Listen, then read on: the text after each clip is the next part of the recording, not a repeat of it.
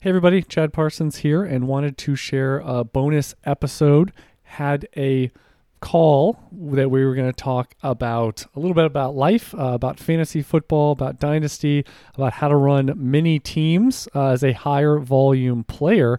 So wanted to share this call where didn't really know where it was going to lead. Ended up being about three hours long with a UTH super fan, Mike. Wanted to thank him so much for his valuable feedback uh, and just getting to know him. And this is really a pinnacle and cornerstone element of, of how I run UTH in that I want to know everybody. Um, I want to be helpful.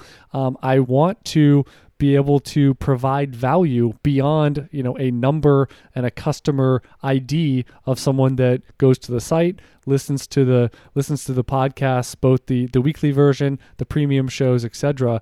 And we really got to uh, go and dive into anything and everything. So I wanted to share this. I didn't want to keep it behind the paywall on the premium side. I thought this was highly valuable conversation. It's a little divergent. We do talk about football. We talk about some other things, and it is long. So for those of you uh, who want extended conversations and to basically be a fly on the wall, uh, this is absolutely for you. Um, if you have a, a road trip coming up, if you have uh, an extended commute, this is going to be right up your alley to help fill that time with uh, some entertainment. Um, but also, uh, again, I think we go into a bunch of different relevant subjects for you, the Dynasty owner and uh, the passionate fantasy football player. So thank you so much for listening, and any feedback would be great. Uh, and when when things like this come along, I like to share when I can, whether it's premium shows or it's here on the weekly show as a bonus uh, for all the support that I've gotten over the years.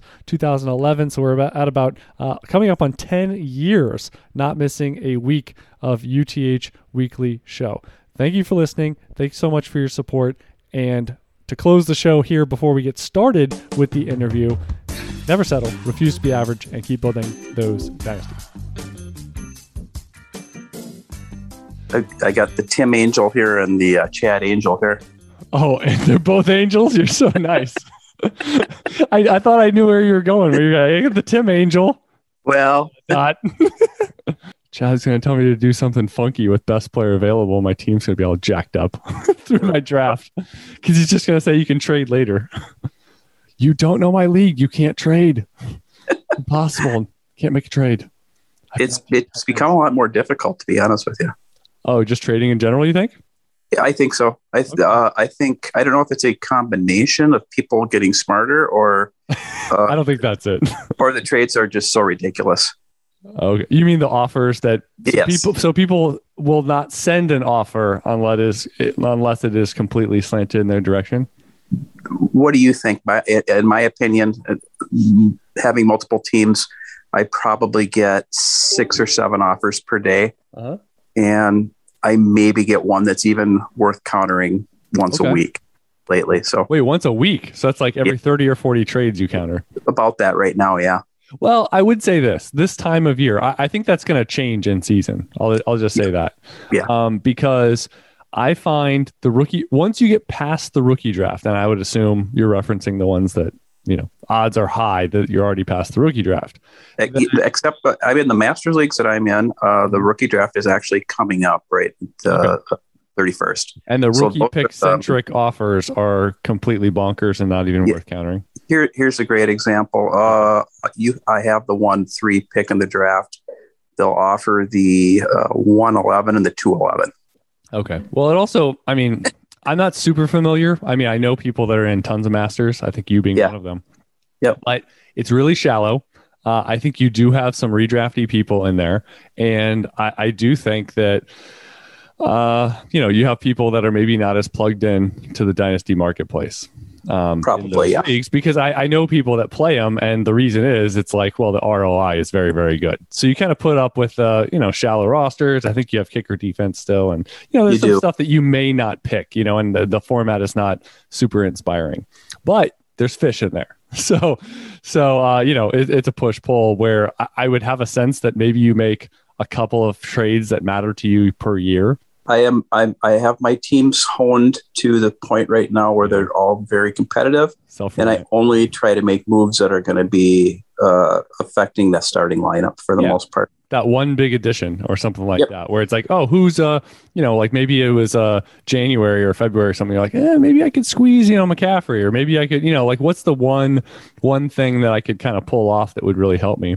And I think you, McCaffrey is a great example because uh, the second he went down with an injury last year, I picked him up in probably six different leagues for something far less talented in a draft pick.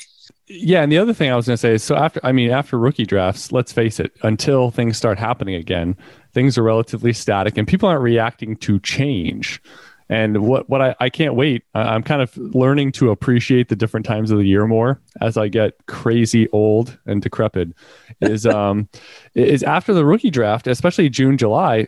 I mean, not much changes, so therefore people are you know, it, it's not a bad thing, but people are stuck with where they were right as they were reacting to things with the NFL draft or the rookie draft. So until injuries start to happen and you're going to get different valuations and you're going to get lineups that need to be supplemented and you're going to get flip players or spot starters appearing out of the blue or elevating that's when things get interesting because people can't yep. have a crutch of some site that is just going to be like, well, this is the exact market for this player. No, it's going to vary wildly, and it's based on what you'll pay and what you'll uh, what you'll sell for in every single league. So, yep. I'm and really looking say, forward to that.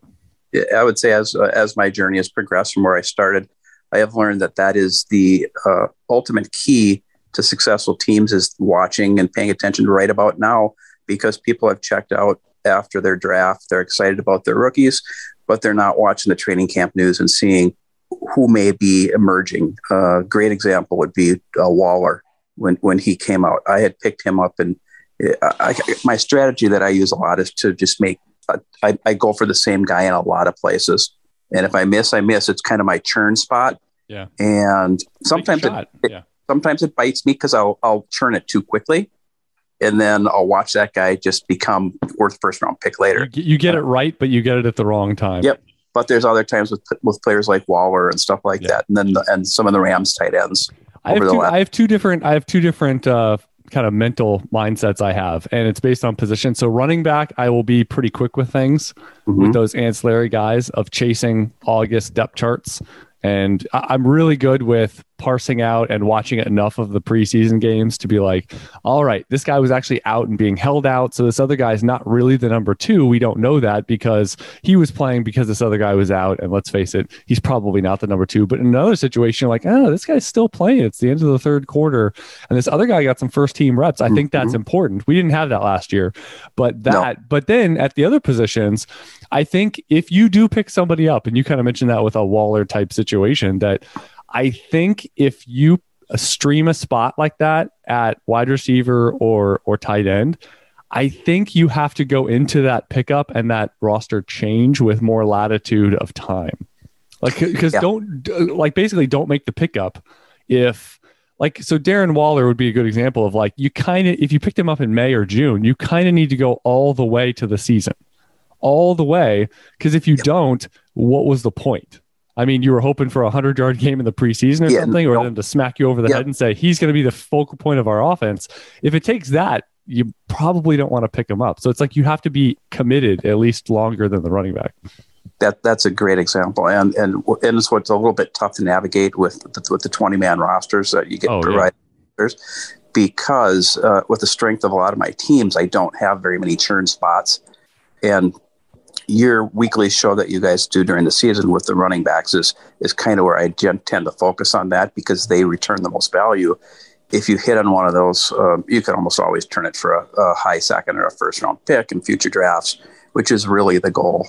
Yeah, and, you the basic thing is you have flexibility. Whereas yep. if you quote unquote hit on a wide receiver, it's very possible that they were just, you know, they saw the second most targets that week for the team, and it wasn't it wasn't anything that where it's like, oh, well, it's the wide receiver three for just to throw something. I mean, it's the wide receiver three for Tennessee. Like it's it's Josh Reynolds who went for 90 yards and yep. two touchdowns, but Julio Jones isn't out. AJ Brown isn't out. This whole offense right. isn't tilting towards him. So it's a very that's a tougher sell. A lot of people want to say that oh, you can just yeah these wide receivers that you can that that that vault up in value. You can just flip them and like no, like I, I really don't think like people think a little more level headed with those positions. And to be fair, every other team in the league compared to mine typically goes deeper at wide receiver. So they don't have a need. They don't have a true need. They're happier probably with some fringe wide receiver eight that I would sit there and be happy with my wide yep. receiver eight because I don't have one. So, but running back, I mean, they just fall like dominoes and they need a warm body and they don't want to start.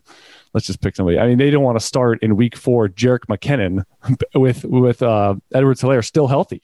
You know, I mean, like that is an absolute dart throw you're going to get one or two points a lot. So you deserve everything you get if you actually make that lineup move. And then they start a wide receiver instead. Some wide receiver yeah. three for their team.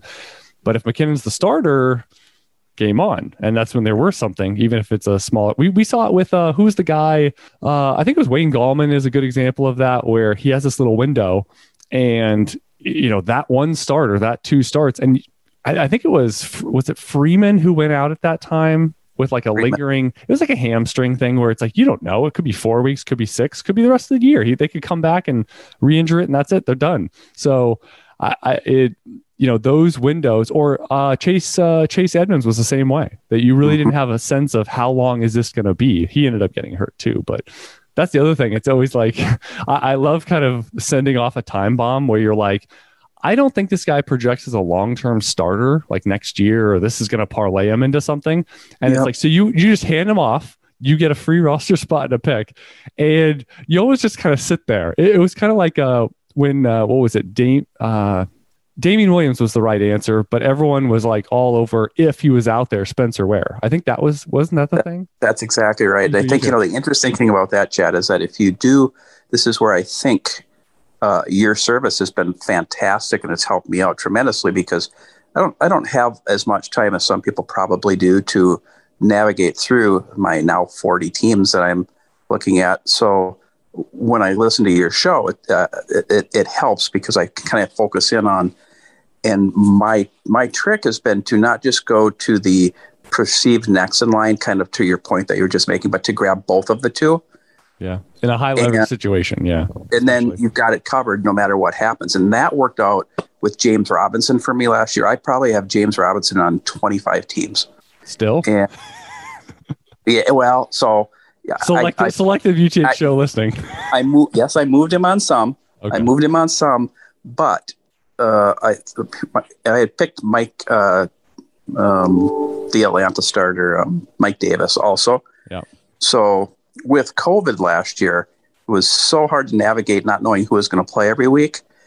And I had my teams in such a position that I was playing to uh, to win a lot of championships last year. So I wasn't moving some of those players because that depth when McCaffrey went down and so many others, I could throw Mike Davis and Robinson out almost every week because they stayed healthy.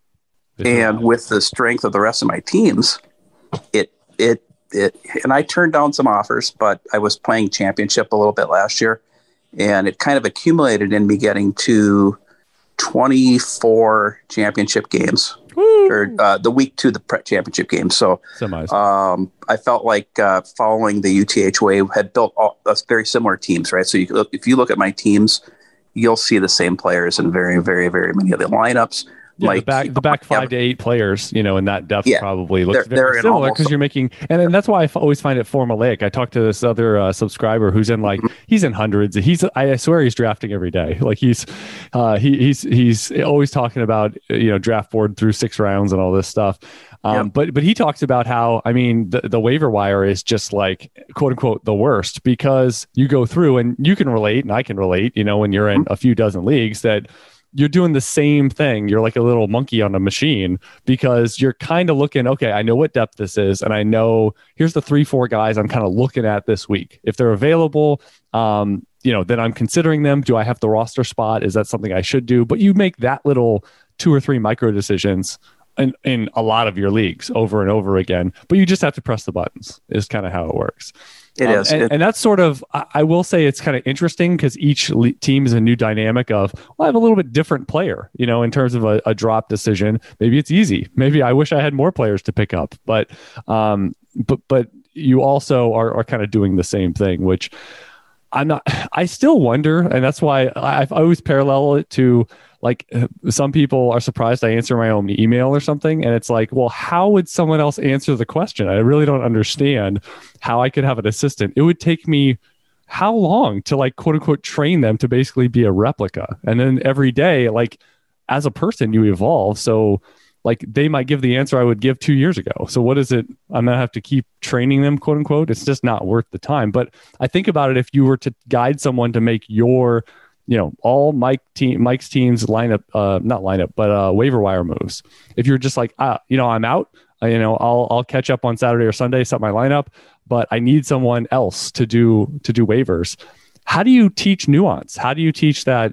That uh, artistry that goes into clicking the ad drop and how much to bid and and and, and those roster allocation sort of decisions. I, I, think it's tough to make three, four, five rules, and it's just like, and then you give them a list of names at the at the yeah. beginning of the week and go, okay, go at, go at it. It would be impossible. You you you would it have to be a co-owner that you trusted implicitly to do whatever they they thought was right. Otherwise, I don't see how it would work. Yeah, and that's a real, and that's the co-owner thing, which is interesting. Have you ever done one of those in terms I of? Have, no. Okay, it's a really interesting one. Obviously, I have connections. I actually have a uh, two or three UTHers. Um, I have one guy that that really helped me get into uh, and helped me out with FFPC when I was first starting to play that format. Yep. But but Katie, Tim, and Jordan, we all have teams, and it's a. I think it's almost a cool. Like I know people have home leagues where at least for that part of the year, it's kind of like the show. You know, I mean, obviously they live local, but if you if you are spread out and you all get together for a draft, even if it's online or whatever, and then you stay in touch a little bit during the season, um, I think the co-ownership really helps. Like there's again the the subscriber that we do FFPC in a league. I mean, you know, we have a few phone calls a year because it's centric to parts of the calendar of that league, which is very fun. And we t- we end up texting, you know, almost every week of the season about you know waivers or lineups or trading or whatever. And it's a really cool way to kind of stay in touch. But that man, that selection process of is this a good fit for me, my team, you, you, know, and and kind of bringing someone into your world and you're going into theirs uh, with a team is a, a, pretty interesting dynamic. Also, it's probably very helpful at the last minute lineup change stage, especially during last year's COVID infested season, where you would get the big star out with about three minutes to kick off and try to navigate 40 teams and change those lineups around. Yeah. And, and, and, that's the other good thing. You know, if you have three or four of those, I probably have maybe five, six, seven that are co owned. And, and yeah, like if you get a little bit of a squeeze, all you do is text and be like, hey, can you handle waivers this? If you normally do it or you normally pop in and like set it and say, hey, you know, set the waivers, but go in and change whatever you want. And, and so sort of someone does a 1.0 and then another person can check it out or scrub it. But um, but yeah, having that like if you're out for a week, it's kind of like DFS. Like if you just it's a tough one for you and you cannot participate, then yeah, you have another one that can uh, check that for you. Yeah, you had a guy on not too long ago that um, with similar uh, many teams that was talking about that automated system. He had yeah, that's the guy. He, uh, I I'm I'm I like the sound of it to some extent, but I'm skeptical of yeah. giving it that much uh, freedom well, to. Uh, well, in the whole, like, it sounds like you're going to get a lot of emails. Like, if you think you get a lot of MFL or whatever your platforms are, I mean, if you think you get a lot of emails now, imagine the ones where it's trying to tell you, oh, yeah, we want you to start uh, DeVante Parker, bench Mike Evans.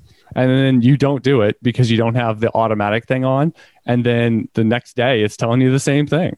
Right. Like, so now yeah. you're just managing emails and and emails are are a key to managing multiple teams. I think I, I have, a, you have, have all that stuff on. Yeah, yeah, I have a dedicated email to those, and, and I think the the the key thing is to make sure you're receiving the emails for the ad drops each week.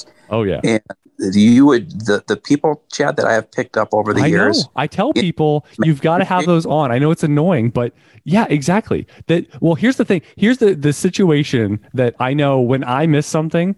Here's when I miss it it's when someone drops somebody that it's during a lock period. And, or or uh, yeah, I mean a lot of these it's like someone is dropped and it locks until the next waiver wire.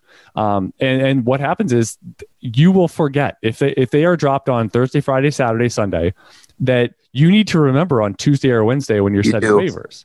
So unless you go in and if you like I mean, every once in a while I will do this, but typically you don't go into the complete free agent listings, you know, and then you sort by ownership. Yep. Maybe you look by position. You're looking at a, uh, you know, who performed well last week. You want to get all the information you can, but you may not remember so and so was dropped, and Perfect. they might be a primary backup running back that uh, is of interest, or a backup it's, quarterback. It's yeah, like I have picked up um, Allen Robinson from the yeah. Masters League. I picked up Davante Adams in so many leagues. Remember his slow start, right? Oh yeah, People, two years. How quick they gave up on him. I mean, I didn't have very many initial shares because he was too expensive, but he's my most owned player over all my leagues right now, and I think I got him for free in seventy percent of them.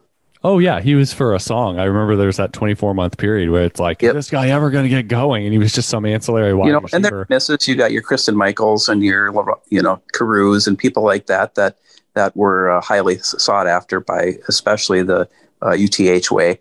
And they don't always pan out, but man, the ones that do. Yeah.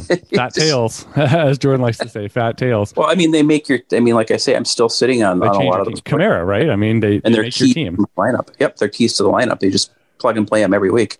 But yeah, I think, uh, but I think that window though, when you see something come, when when you see something interesting come across your text, you have to. I know it takes you know i've gotten it down to where you can click through like like my process is on mfl i mean you can just click on the player when you see yep. that they were dropped like right there. It's linked through. So it goes right to their page and yep. it's going to say locked but you can press you know add. And just right there you set a one dollar bid so that yep. when you go into set waivers four days later change it. They're at least there. You may you may cancel it. You know who knows? Things might change that you don't want to pick them up anymore but yeah, like the the worst feeling in the world is when you see a player picked up in your league and you're like, why was I not even tracking this? Like, where was I? Like, I don't, and, and then you'll go through your head, like, I don't even remember them being dropped. I do get the notifications, yep. but either I mean, they must have slid through. It's almost like like I don't know what the like the kids call it what sliding into your DMs. And I just kind of imagine this is like sort of sliding. Like if you were trying to put, give a player without a trade, like if if Mike and I were in a league and we were actually trying to collude, and and Mike was like, okay, so I can't trade him player X, but I want him to have him. Like you would want to in like at two in the morning, you would want to drop this player and then Chad sneakily picks him up three days later and no one knows he's even available. That feels like the the the reaction when you see someone else pick him up. It's like, yeah, they got this guy for a dollar. Um, I would have bid more, and I would have loved to know that they were available. And you just totally missed the boat. That is you frantically go to your other leagues and you you go, let me see if he's available in any of these because I don't want this to happen again.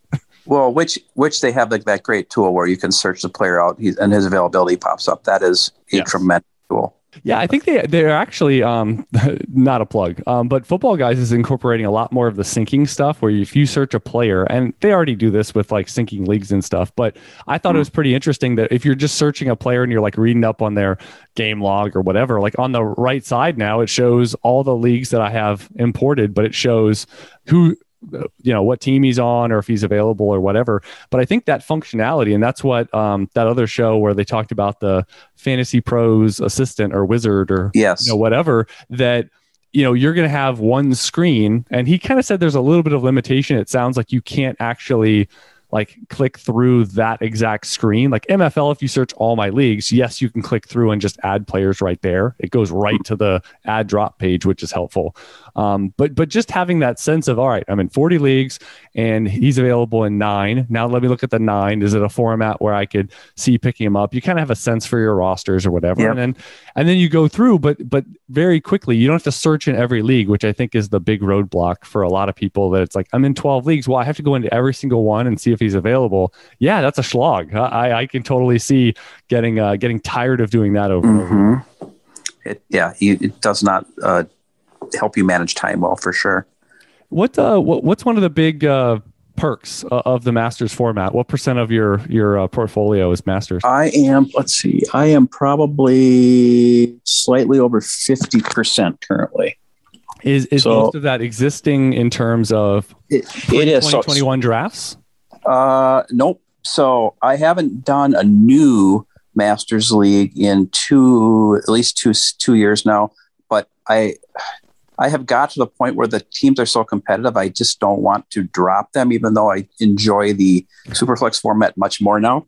Um, so I found myself getting the safe leagues are kind of my new haven Okay. for for joining stuff. So I think I've we've had some communications on those, and you're You helpful. sound like you sound like me with uh like so masters leagues are are similar to some of the ones that I have from years ago where it's like the Yep. format isn't really super exciting but you sit there and you you know you you look at the ROI over the past few years and you're like well this team is ready to go you know I draft I Mhm. maybe make a, a couple of trades during the year and do waivers and you know I'm going to be right there you know I feel like I have a very good chance um, perpetually here so it's kind of tough to give that up if you will yes, um, I only generally only give up teams that are like I had one that I dropped just because, and I kind of let them know. I mean, this is something that I, I gave it one more year in 20, 2020 just because I just didn't like the attitude of the league and I didn't think it was a constructive environment. And just personally, I was like, well, I don't feel like I want to support that. Even though I liked my team, I liked the format. I was like, I'm in a lot of leagues. And you know what? This is the only one that is sort of,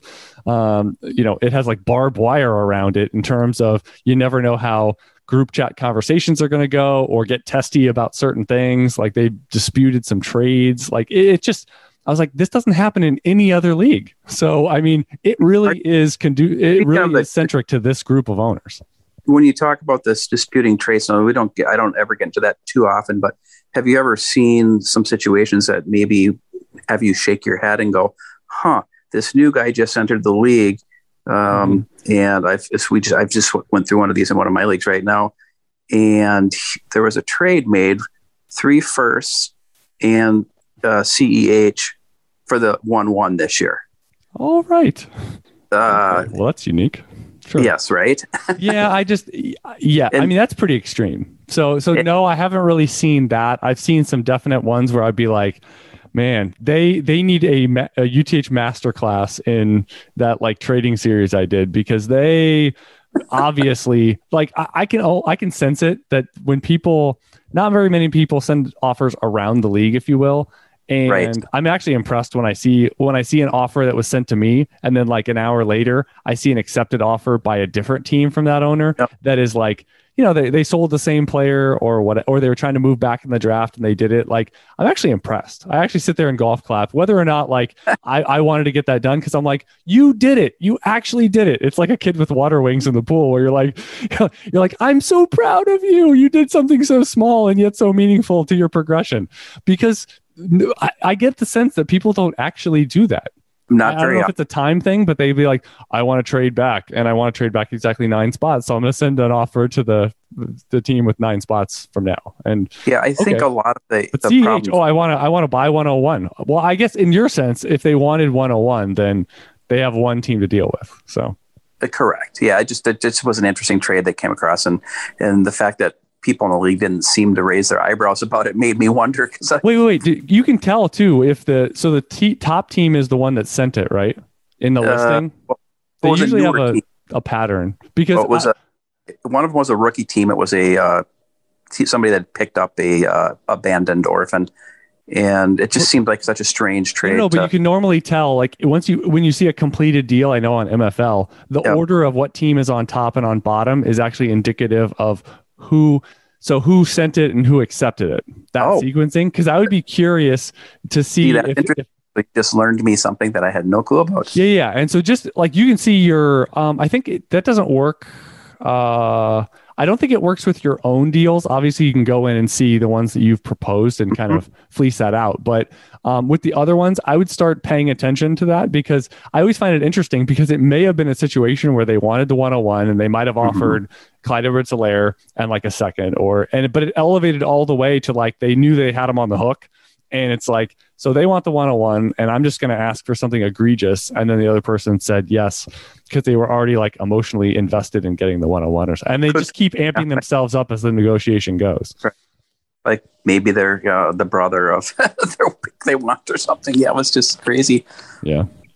I mean, CEH was a one was the one one last year in a in a lot of spaces. Yeah. You say three firsts Three firsts with a new team. with yeah yeah. So yeah, well the new Fresh owners team. Yeah. Yeah. they take they get draft picks and, and these you know they get they inherit everything that's there. So it's Yeah. their own their own first this year, the first next year of theirs, and then they had acquired a first from another team that they put into it and CEH. I, I know you're in uh, probably you know it sounds like you're in a lot more big box you know platform uh, management for leagues, but mm-hmm. you know some personal leagues or whatever. What do you think about the concept of you know you have that tough to fill orphan team?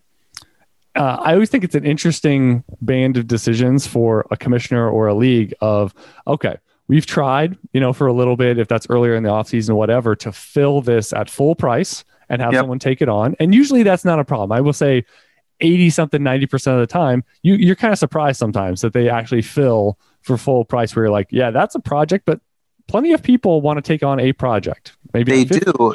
But but what do you think about a tough to fill? Like, is your first reaction, well, let's just discount it? Let's give it to them for half price this year, make them pay a deposit for the next year, or completely free? Or I haven't really seen this too much, but what do you think about a horrid team?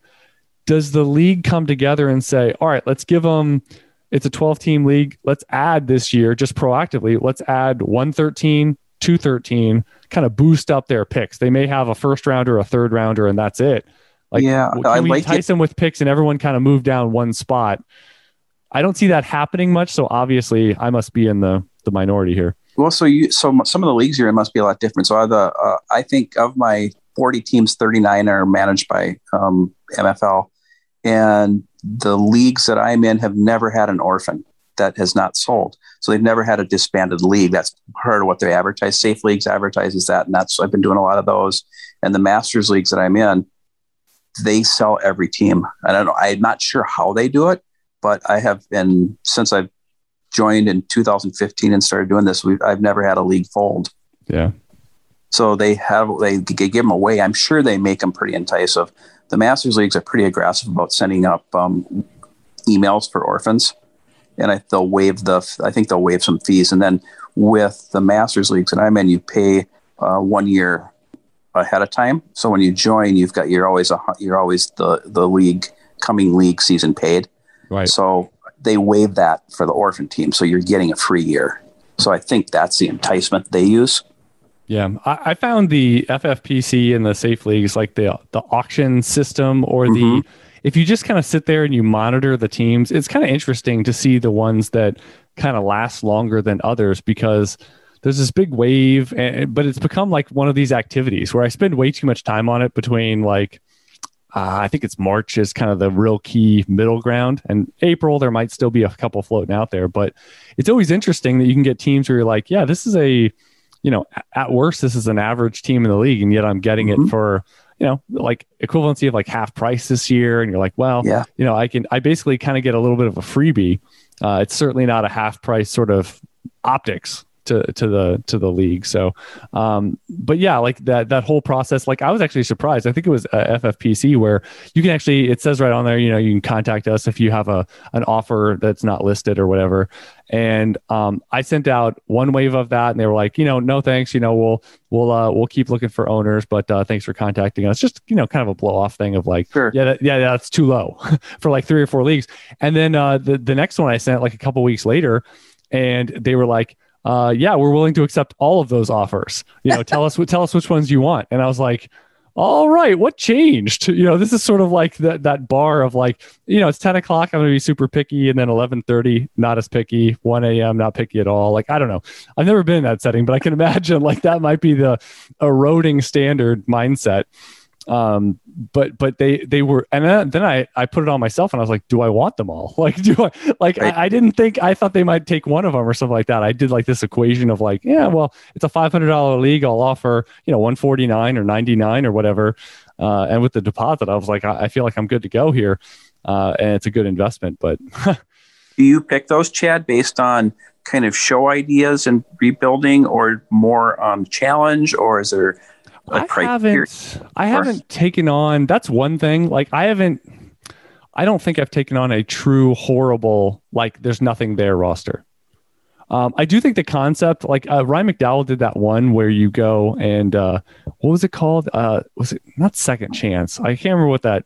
There was some moniker to it, but basically, like they're not a part of the draft. and I thought that was an interesting concept. You go through the startup draft, it's a 12 team yeah. league, and like 11 teams are picking.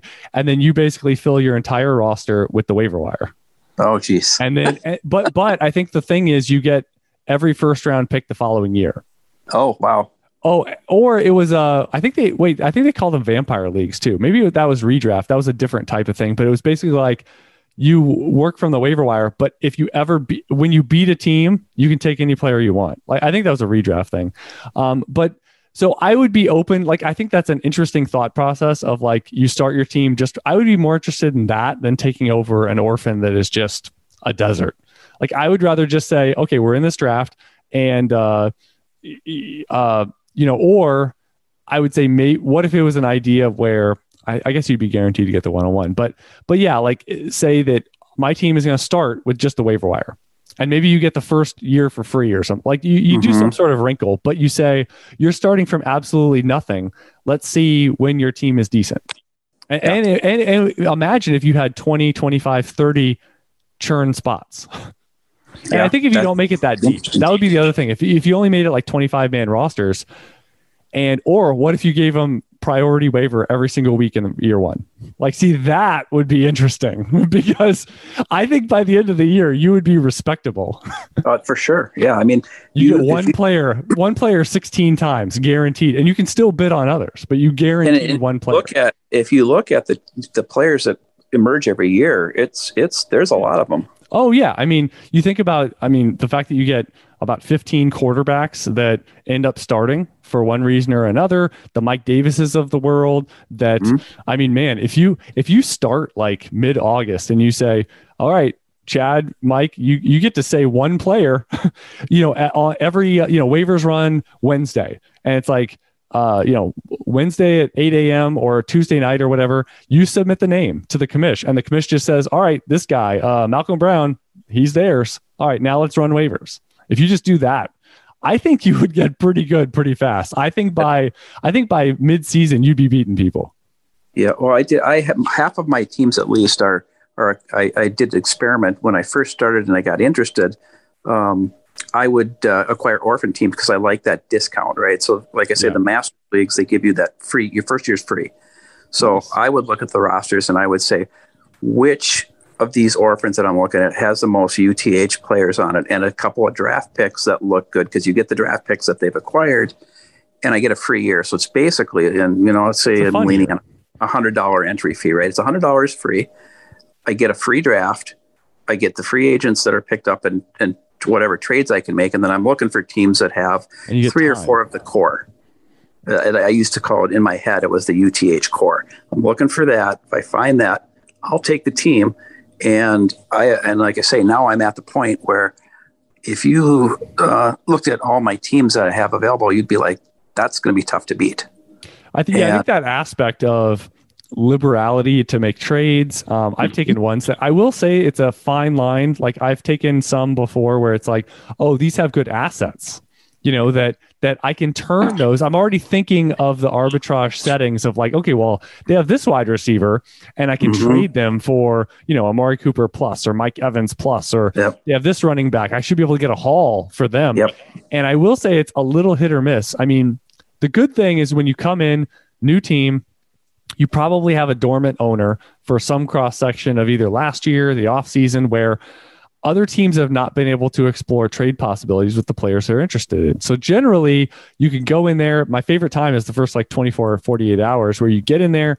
I can send a bunch of offers, do my normal thing, and everyone's going to be a lot more responsive than maybe another league when I've done that 10 times. And yeah, so, I, I, agree with you 100%. Players. Yeah, so so I really and, like I really like that part of like it's all fresh. I know nobody, and I can just go in and kind of assess the player value landscape and try to get. And like you said, you're you're operating usually on a discount uh, it, to some degree. And year one is all all gravy to make my move and resculpt my team, get future picks, um, all those types of things. To because being competitive is is just kind of a bonus as yeah, and as to a point you made earlier, I don't think that there's very many um, owners that are very aggressive with the trades. I I feel oftentimes that I'm the only one sending out multiple offers. Yeah, um, you are, which I've learned obviously from your show. You, in fact, almost every week, if there's a certain player that is being targeted, I'll say, hmm, uh, that make a nice fit to my team. I'll just go out, and it takes a little bit of time, but I've got 40 teams. I'm going to put in, you know, an offer uh, to owners, you know, 10, 11, 12 in each league for that player and just see what happens. And most of them are turned down, but seems like uh, over the course of time, I pick one here up, one one here up, portfolio one here. game. Yeah, and, and some people will accept the one that you think is the least likely to be accepted. Oh, that's you know? my my favorite email to get is the one uh, when you're, when you're on the clock. That's one of them. That sounds like a ninety pound dog.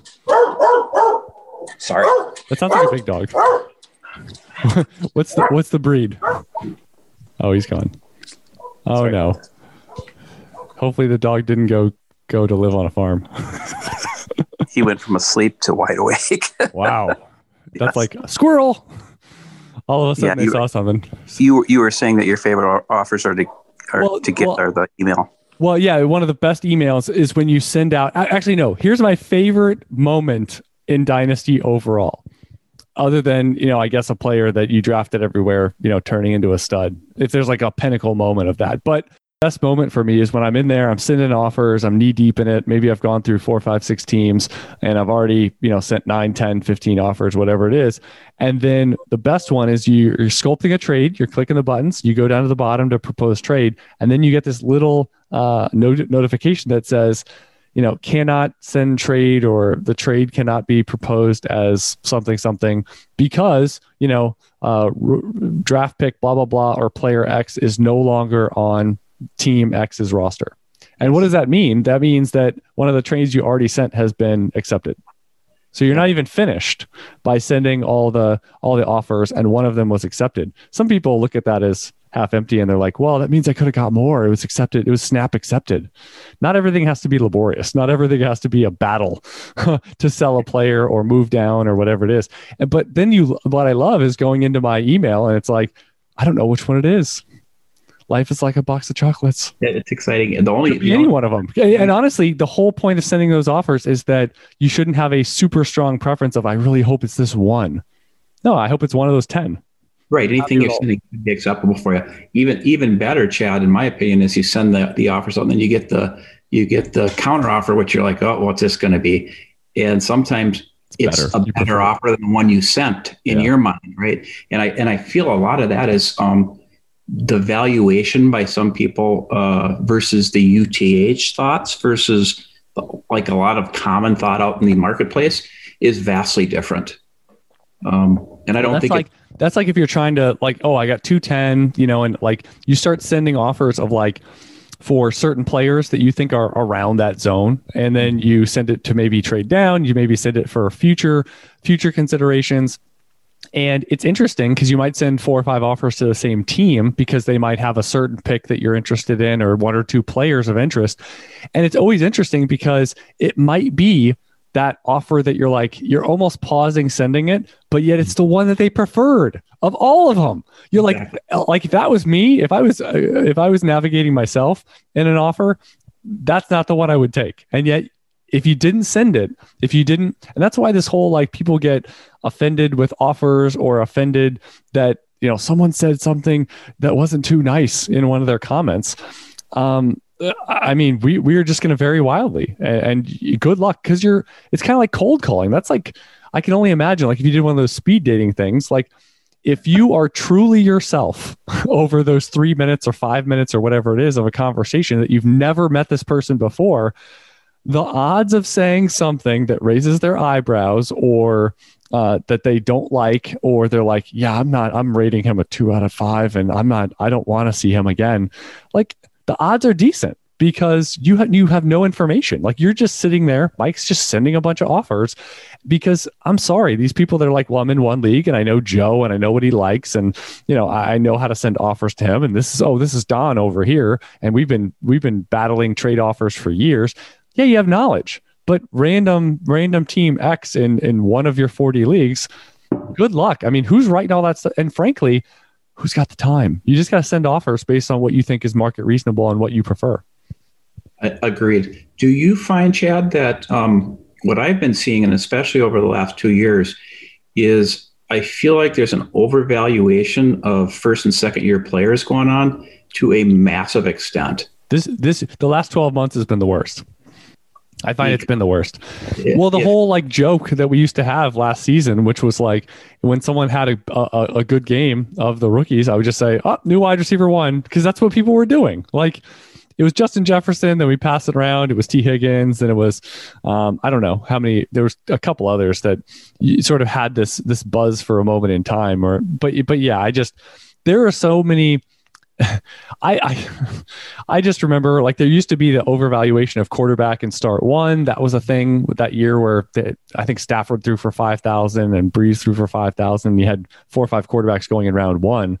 It's like a home league touchdown only from 1996 going on, and then uh, it's kind of morphed all over the place. But yeah, I feel the new one is the I'm sure they will do it. They will be elite. Watch them have a top one, two, three season in the next 24 months, wide receiver, before they actually do it. Well, if you if you're looking at startups right now, uh, and like I said, I've been doing a lot of the safe leagues now because I'm kind of liking that super flex complex. You know, adding that to it, deeper rosters, a little more fun. Um, and I am seeing players like Mike Evans, uh, Amari Cooper, too old. Uh, going in fifth, sixth rounds. Oh yeah, too inconsistent. You can't draft those guys. They're undraftable. Oh, was this the best ball? Uh, no, no, no, no, no. I'm just, I'm just kidding. Oh, gotcha. Yeah, uh, that's their thinking. Odell too Beckham, inconsistent. I can't. Round. Odell Beckham, ninth round, and I, I, I get that he's yeah. had his injury history and things like that. But you're the, the players gone above some of these players. Oh, I know. Complete projections. It's uh, who else? You've got. Um, you want to? We could do a quick dramatic reading of the guys going ahead of Keenan Allen that he's going to just pummel in scoring this year. Yeah. Zeke Zeke is going behind every one of the top five back rookie backs from last year. Oh yeah, of course. In every draft that I've seen, and he's too old. He's twenty six. He's, he's, he's done. It's don't, but, just don't even think about him. He doesn't exist until was, October. He will matter in October. So I guess that's what got me to get more more leagues this year because I did. Oh, I, this this feels like the most fish in the barrel uh drafting season like I, I i just did i trade i have i waited the longest the current startup i'm doing i waited the longest i've ever waited to actually draft a player fourth round fourth round and i honestly feel like this might be my best result ever. You were trading back for draft picks the whole time? Yeah yeah i have i have four firsts four four seconds next year and there's some interesting wrinkles and stuff but like i mean i got michael thomas in the fifth keenan allen in the fifth um as like and i mixed in a bunch of young guys but when you get two guys like that i mean see, corey davis i think jordan said something that i'm not i didn't really register at the time. I think he said something like he has the most guaranteed money on any wide receiver contract. That can't be right.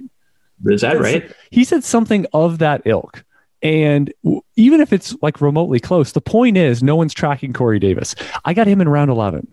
Corey Davis, the guy that might see 130 plus targets this year. And guess what? What if Zach Wilson is good? I don't know if he is, but what if he is? It's possible. So, who's he going to throw the ball to? Yeah, well, yeah. My and my point is, yeah, and, and people still want to draft. I I wonder how close Denzel Mims went to Corey Davis, which is a laughable comparison there. But um, but but yeah, the point is, if you just have your eyes open and say, who's produced, who is likely to produce, and I mean Antonio Brown, for example, I think he's going to see 110, 120 plus targets this year. He's it's round 14. He's still available. And wide yeah. receiver like 60 something. Are we serious with this? You can, you can basically pick up AJ Green at, uh, off the waiver wire. Yeah, he's like a fourth round pick. Yeah, exactly. Well, what if, I mean, he's, we're talking about one of the most productive players when you look at the last 10 years mm-hmm. in, in, a, in one sample size.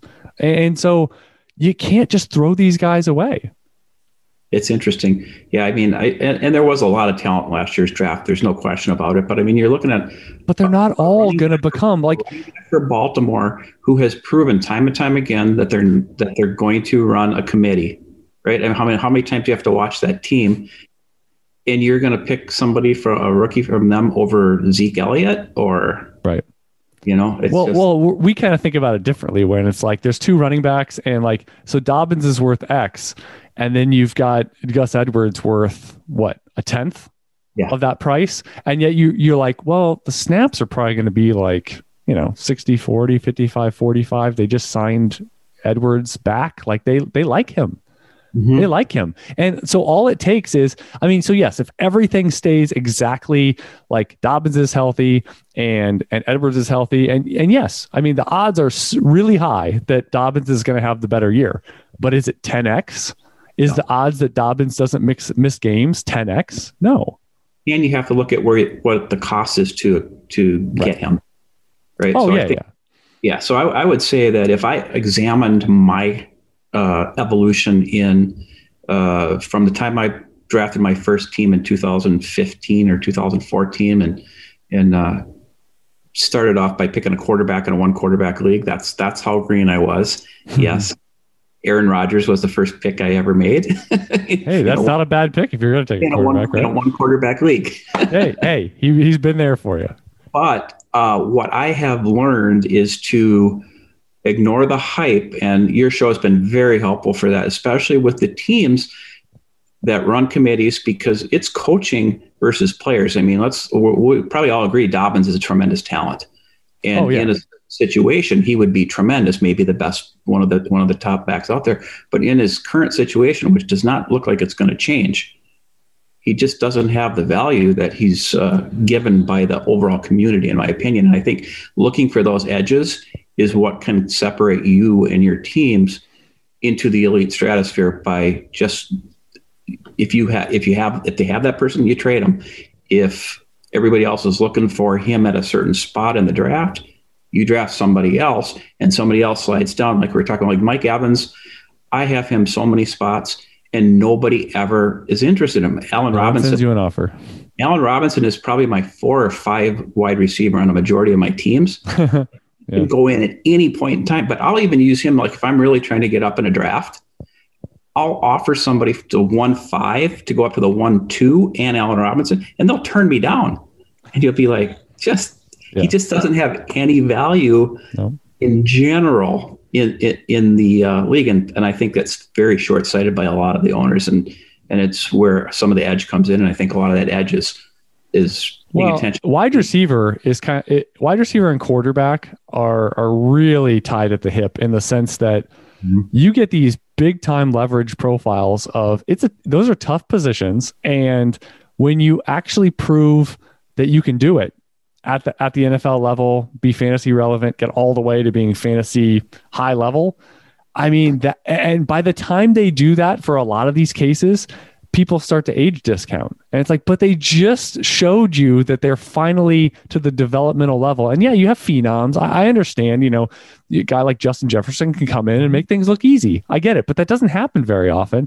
And sure, you know, once uh, a 23, 24 year old, like, like quarterback for me is if you do it once, like Justin Herbert, it's not like I'm sitting here drafting him because I think he's the oracle because let's see let's like i'm fine paying full fare if in a couple years you have to pay you know 101 102 prices in a startup draft because he has another top uh, you know he, had, he has two more top 10 seasons. One one was in the top three or four.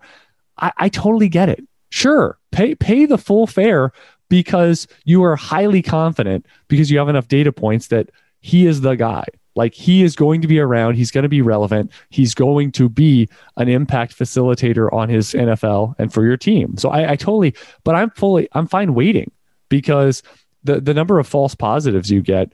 Like I was looking at these uh, these wide receivers just while you were talking. Like the fact mm-hmm. that Michael Thomas is fading. He was the num like four years running. He was a top eight guy with a number one finish to his profile. And now you want to. He, he was injured. Drew Brees was a shell of himself, and now you want to just pretend like he doesn't exist. That may be the most baffling one of all of them. Four me. years doesn't matter. One year because it was last year and he was playing through hurt. It kind of feels like, I mean, obviously he has a different profile when it happened, but Davante Adams, right? Like he that one year when I think Jordy Nelson was out and somebody else, but he was playing. Everyone thought it was Davante Adams' breakout season, and he was struggling through an ankle and you're like, God, can he just be healthy? I think he's a monster. And he yep. just mired through senseless targets and he wasn't getting a ton of targets. He was dropping balls because he was thinking about his ankle. And it's like, but mm-hmm. Michael Thomas, like he was a shell of himself last year. And I mean, I think he's going to go right back to being like a top five to eight guy. He's going to get absolutely peppered. He is probably the best buy right now in fantasy. I don't know. Keenan Allen might be a very well, close. Dude, he, dude might see 180 targets, 200 targets. I mean, undervalued too. Yeah. So so these guys like it take it really takes a wide receiver getting all the way to like 27, 28, 29 years old, where you're like, ah, okay, the discount is here. I feel pretty good in the next, you know, two, three year window. And you just, you just keep reassessing. Obviously, a career altering injury could happen to a 23 year old, just like it could a 30 year old. So you have to be, but, but I just think like I'm looking at some of these guys that are, are young and I think about the projections that at some points in time have been put on them that, so we're now we're removed from that hype, the biggest hype peak zone. And yet, what do you have? Like they haven't built on the the promise that at one point they had. Like DJ Chark, he yeah. had a top 20 season. He had a monster breakout season. Mm-hmm. And yet, do are people going into this year thinking that he's the next coming? Because I guarantee two years ago, some people thought that he was going to be the next it guy. Terry McLaurin, he's one of the biggest ones for me. Yeah. I, I just don't think he's a number one. I don't, he's gotten a, a good amount of targets. I get that, but he's not going to be a true alpha in the NFL. Yet he's been okay. He hasn't really he's been good, but unless he's your wide receiver three, four, he's not really on like great teams as a wide receiver one or two for your dynasty. And, and, the interesting about him is he I mean, was a, a, a, very easy acquisition for me. Third round. Katie's uh, recommendation in, the, in his rookie year because you could get him for the you know the two thirteen, you know the the two five, two six range, and I had him on a bunch of teams, and I moved him for one plus. Oh yeah, everywhere and a lot of those ones were turned into one one one two every day of the week. Yeah, and uh, Courtland Sutton's another big one. I mean, look what has happened. He got injured one year, and that mm-hmm. was after again an okay season. Yeah, it, it was his best season yet. It was like wide receiver twenty five or something like that. And but now what did they do? Oh, first round tight end, first round wide receiver, second round wide receiver. Like they just keep adding. Like, and it's like, so what do you think is going to happen? Like Courtland Sutton, I, I have a strong suspicion we're going to look back two, three years from now and it's it's recency bias, but they're going to be like, yeah, I don't know, I don't think we were that high on Sutton. No, people were really high on Sutton, and it yeah, just it's a cautionary tale. It didn't work out at all. Deebo Samuel, I think it's going to be the same way. Look, they they drafted over him. Mm-hmm. I, I mean, you got to be careful with these types of profiles. Marquise Brown had a ton of buzz, and I think what one more year, and it, we're already seeing signs. I mean, they they drafted a ton of wide receivers. They're trying to fix it, and part of that is fixing Marquise Brown. He's not going to be the guy. Sorry tough tough to take a wide receiver on Baltimore uh, and have any confidence in that. Well, it's a real conundrum for me because I really like Rashod Bateman. So uh, yeah. we'll see how this plays out. Um, but yeah, you can't have. It's kind of like uh, what's that other um, I mean, Denver's kind of the same way where you you can, you can like some of the pieces, but you're like, what are we doing at quarterback? What right. are we doing? And it makes it a tough sell. I was going through some football guys article uh, that I'm putting out this week that kind of talking through the equations, the probabilities of you know you got to have a, a pretty good quarterback. You want to have clarified target structure, but if you don't have those things, and I kind of pointed out uh, Cincinnati of everyone's projecting Joe Burrow to be great. And with those three wide receivers, you kind of need to be great to facilitate, like the Dallas, right? I mean, mm-hmm. you feel pretty good about two or three guys in Dallas because of Dak Prescott. So if Burrow is just okay, I mean, where does that leave? People are projecting Ja'Marr Chase to be like a top 20 guy this year. Really?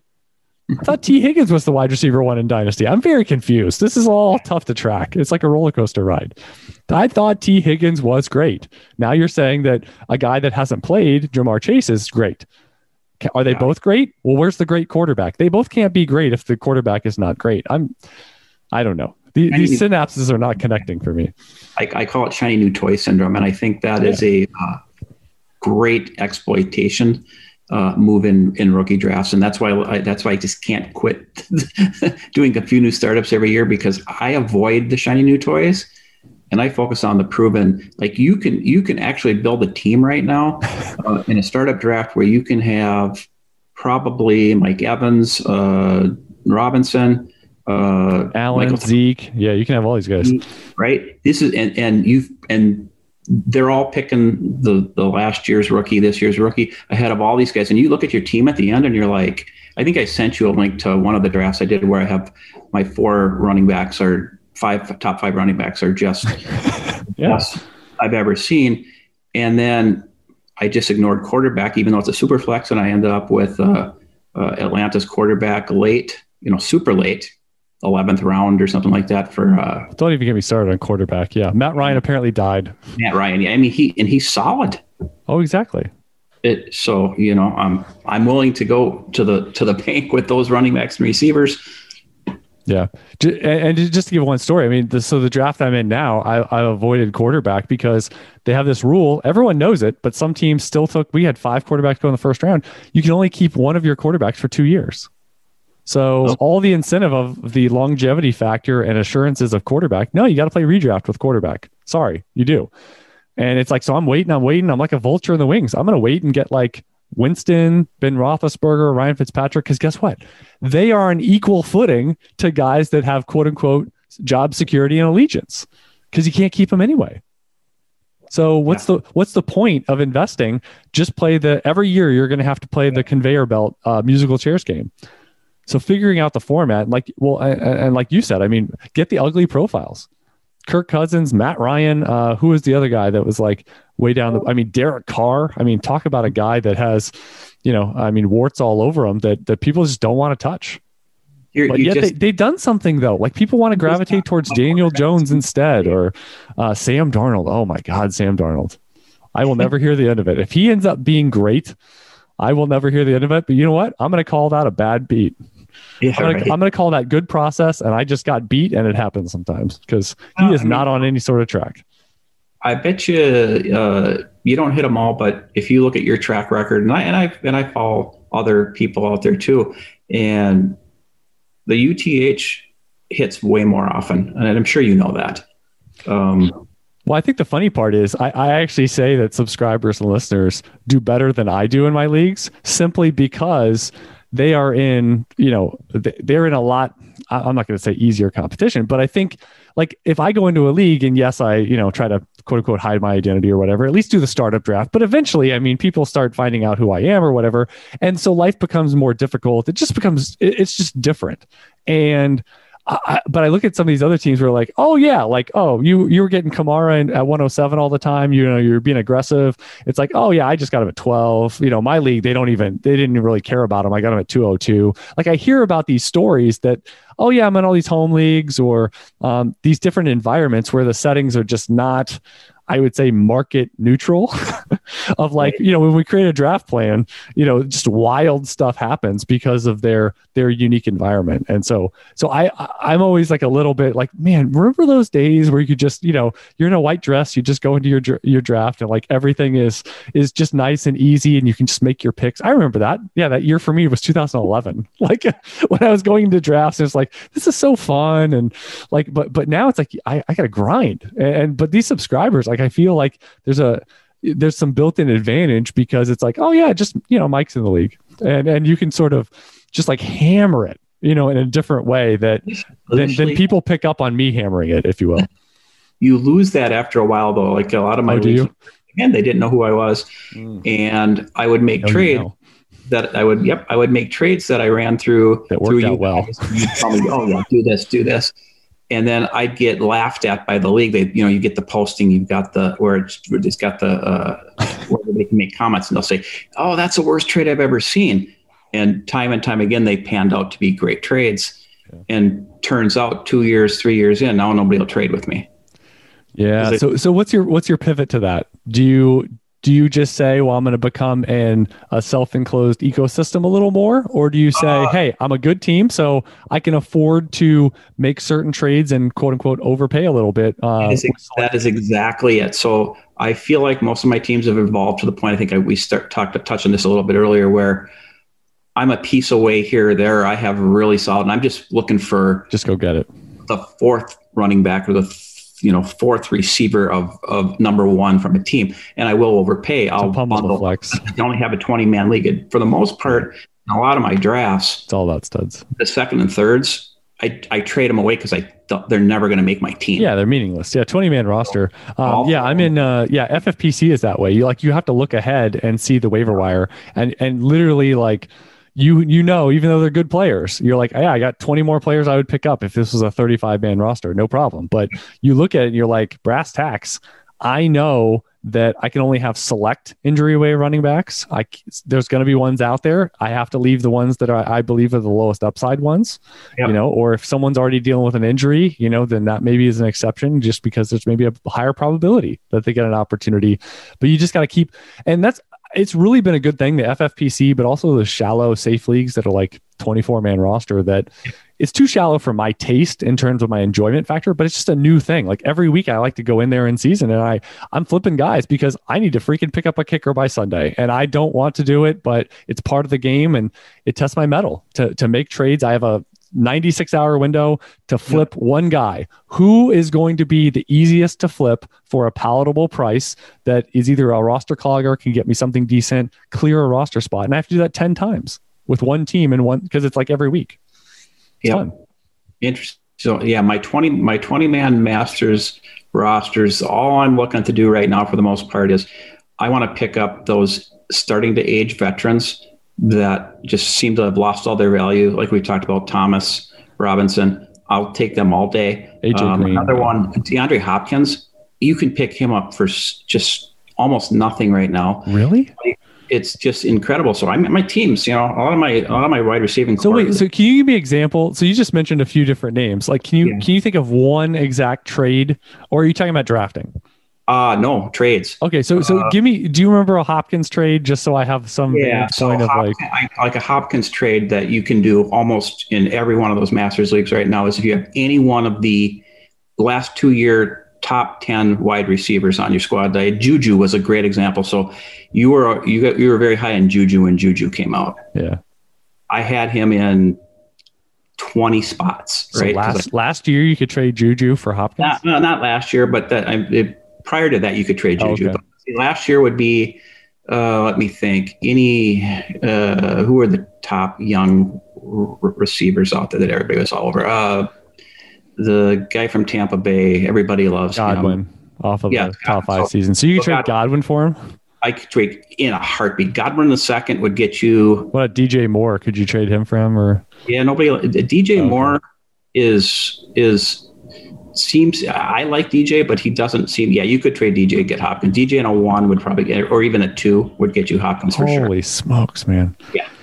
So I mean that it's just how quick they drop. It's just the shiny new toy. Doesn't, Hop- like, doesn't Hopkins strike you like? I'm trying to do a little bit better of like eyeballing, like every every 29 year old wide receiver is different. Yep. That some of them, you know, in sort of the Gronkowski mold of like a tight end, where you go, yeah, like Jason Witten was playing more a style that's going to last. Mm-hmm. Gronkowski is playing a style that's not going to last. Gonzalez sort of transformed his game, but at wide receiver, you kind of look in like that big hulking, like physical beast is probably not going to last as long. I, I, know Terrell Owens did, but he was an absolute yeah. like uh, aberration. Yeah. But like the to me, the technicians like Hopkins is already morphing his game. He used to be a downfield 50-50 yep. guy. Now he's a possession guy, and his hands are like Larry Fitzgerald. Like he's going to last a while. Keenan Allen, he's not. He hasn't been getting by on four four speed ever. So, what makes you think he's not going to figure it out? And every year, keep reiterating and improving himself in all the other areas. And and that's another great example. He's another guy you can get easily. Yeah. Easily. I mean, people will throw him at you as like a as a add in to some of the trades. Be like, oh, well, how about yeah. how about that idea that I, I, I talked to Jordan about it at, on some show, but like this idea that it's like there's certain players you mentioned a couple, but like like someone said I've been shopping Tyler Lockett for a year with no bites what what world is this? I'm very confused. Like why I, so I if there's so if there's no market, why are you selling a guy yeah. that is actually lineup plug and play? Like that mm-hmm. doesn't make I understand if you like I've been trying to sell Denzel Mims for a year. Okay, I understand that sentence. That sentence makes sense to me. You drafted him at 207 or whatever it is. You know, even he, though he flashed, you tried to sell and you were not successful. And now you're trying to buy, you sell on the way down. I understand all of this. What I don't understand is so October last year, you were trying to sell Tyler Lockett. How is he not in your lineup? Right. So, eh, so you're telling me you were a non contender you had him, you still wanted to sell him, you were unsuccessful. You get to the off season where you should be pointing towards being con- uh, competitive this year. You still want to sell Tyler Lockett, and you go, "Well, I can't even get a late first. Why were you trying to sell for 111? I'm all con- I'm confused by all of this. He's attached to Russell Wilson. I think he saw more targets than DK Metcalf, who's valued wildly higher. Like, what are we doing here? He's he's definitely somebody you can start every week. You're playing like anti dynasty. Like I don't. it's a different. They're playing a different game. I think that's the part of it. I think I'm getting too old too. I'm getting too old for for thinking shiny objects now. Yeah, there, well, there's a lot of people out there that I think they just really enjoy the trade aspect of it.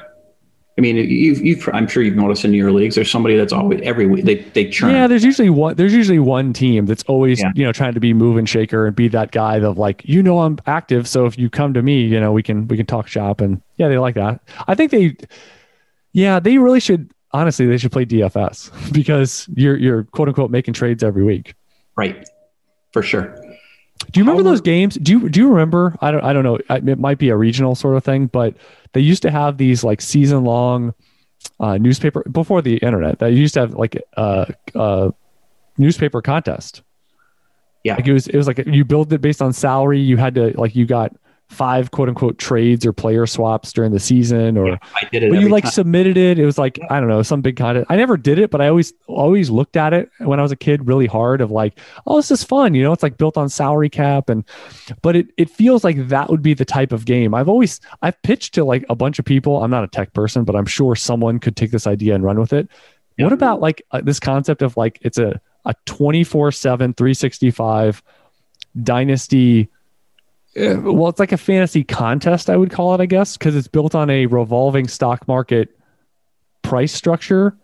Like how DFS actually, changes weekly. They actually so you, have that. Ad. Oh, they do. Okay. What, yeah, so, so it's it's in the DFS spot it, or, or in the in the uh, daily fantasy spot right now. They they it's called Marks uh, Marketplace or something like that. But you okay. can act and football players are in it, so that you might be interested in that because if you can catch the early value on you people, lineups, you purchase a stock of a player. No, it's not a lineup. No, well, see, I'm talking about you're you're actually playing a league, but oh, you're buying. So well, so you're, you're sort of like a. Buying, you don't necessarily have to have 12, 12 teams. You could have 50 teams. I don't know, but so like you could have everybody having a certain player, um, but it would be built on a salary structure where you know, incoming uh, Najee Harris might be $26. He gets hurt. It goes down to $19. He has a big game. He's up to 37. You see what I'm saying? Like it would just, it would keep oscillating. And I feel.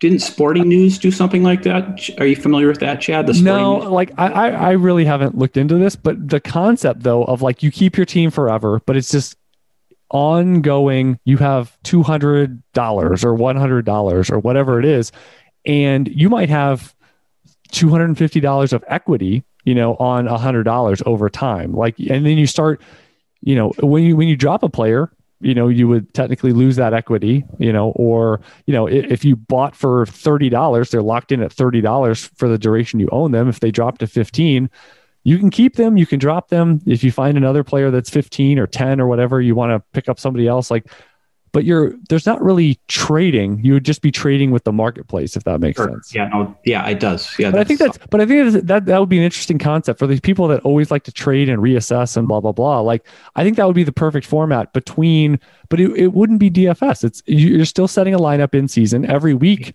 You know the value. You obviously need some oracle, some some big uh big yeah. beam beam of light that is resetting the values and reacting to uh, trades or rumors or injuries or the draft or or any of this type of stuff and always kind of looking ahead uh, but sort of that center point element of running this whole global universe um, yeah. but i don't know like because somebody I, actually i think this started from somebody i had i think it was the guy who, from uh, europe that I had on. We were talking soccer a little bit, but he was talking about how, you know, playing fantasy over there.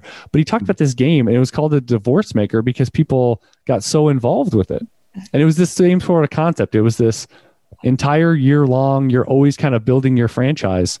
It's almost like franchise mode for Madden, I guess, but it was yeah. just completely different. But people got so immersed in it that it just like crumbled their lives. And I don't, so I'm not yeah. like wishing ill on anybody, but I, I just think that that immersive quality of like always building your team versus the market would be an interesting dynamic to have a platform built around. That's a good. Yeah, I mean, if you could do it, you you you'd find people for sure. and not just redraft. Like I get the whole DFS thing. I get redraft, but if you go all the way to like, no, no, no, January seventh, you own your team. No, uh, June fourteenth, you own your team. Like it's all the same. There are some evolving leagues now that I'm seeing out there where you actually have to keep to the structure of a salary like an actual NFL team where you have have you seen those? Yeah, reality sports online. Is it but isn't it um contract based? It's based on the actual sal. Uh, wait. Um, actually, no, no, no. That it's not reality sports online because you. I think you still bid on on those those contracts that you are taking on. But yeah, I've seen the ones where they use. Um, they're usually private leagues on MFL. I haven't seen one one site that offers them per se. But yeah, you do. Uh, you do it. You know, based on NFL uh, constructs.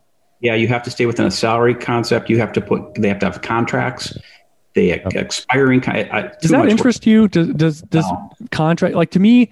If no. I was, I will say, if I was in one league, then I'm fine. Get as geeky as you want. But if you're in any number of leagues and you had one of these leagues, like I'm still in, like there's like this expert Sirius XM league that's like 50 something roster spots, heavy IDP. Like it's fine.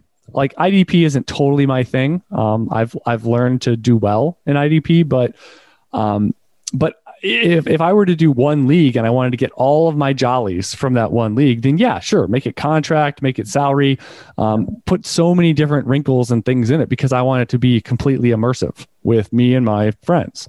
But when you're in any meaningful number of leagues, I ain't got time for that, right? I mean, it's a divergence from what we're used to. You kind of want a lot of parallels between your leagues, even if the formats are different, because you start adding contracts and salaries and all this, it changes your complete approach.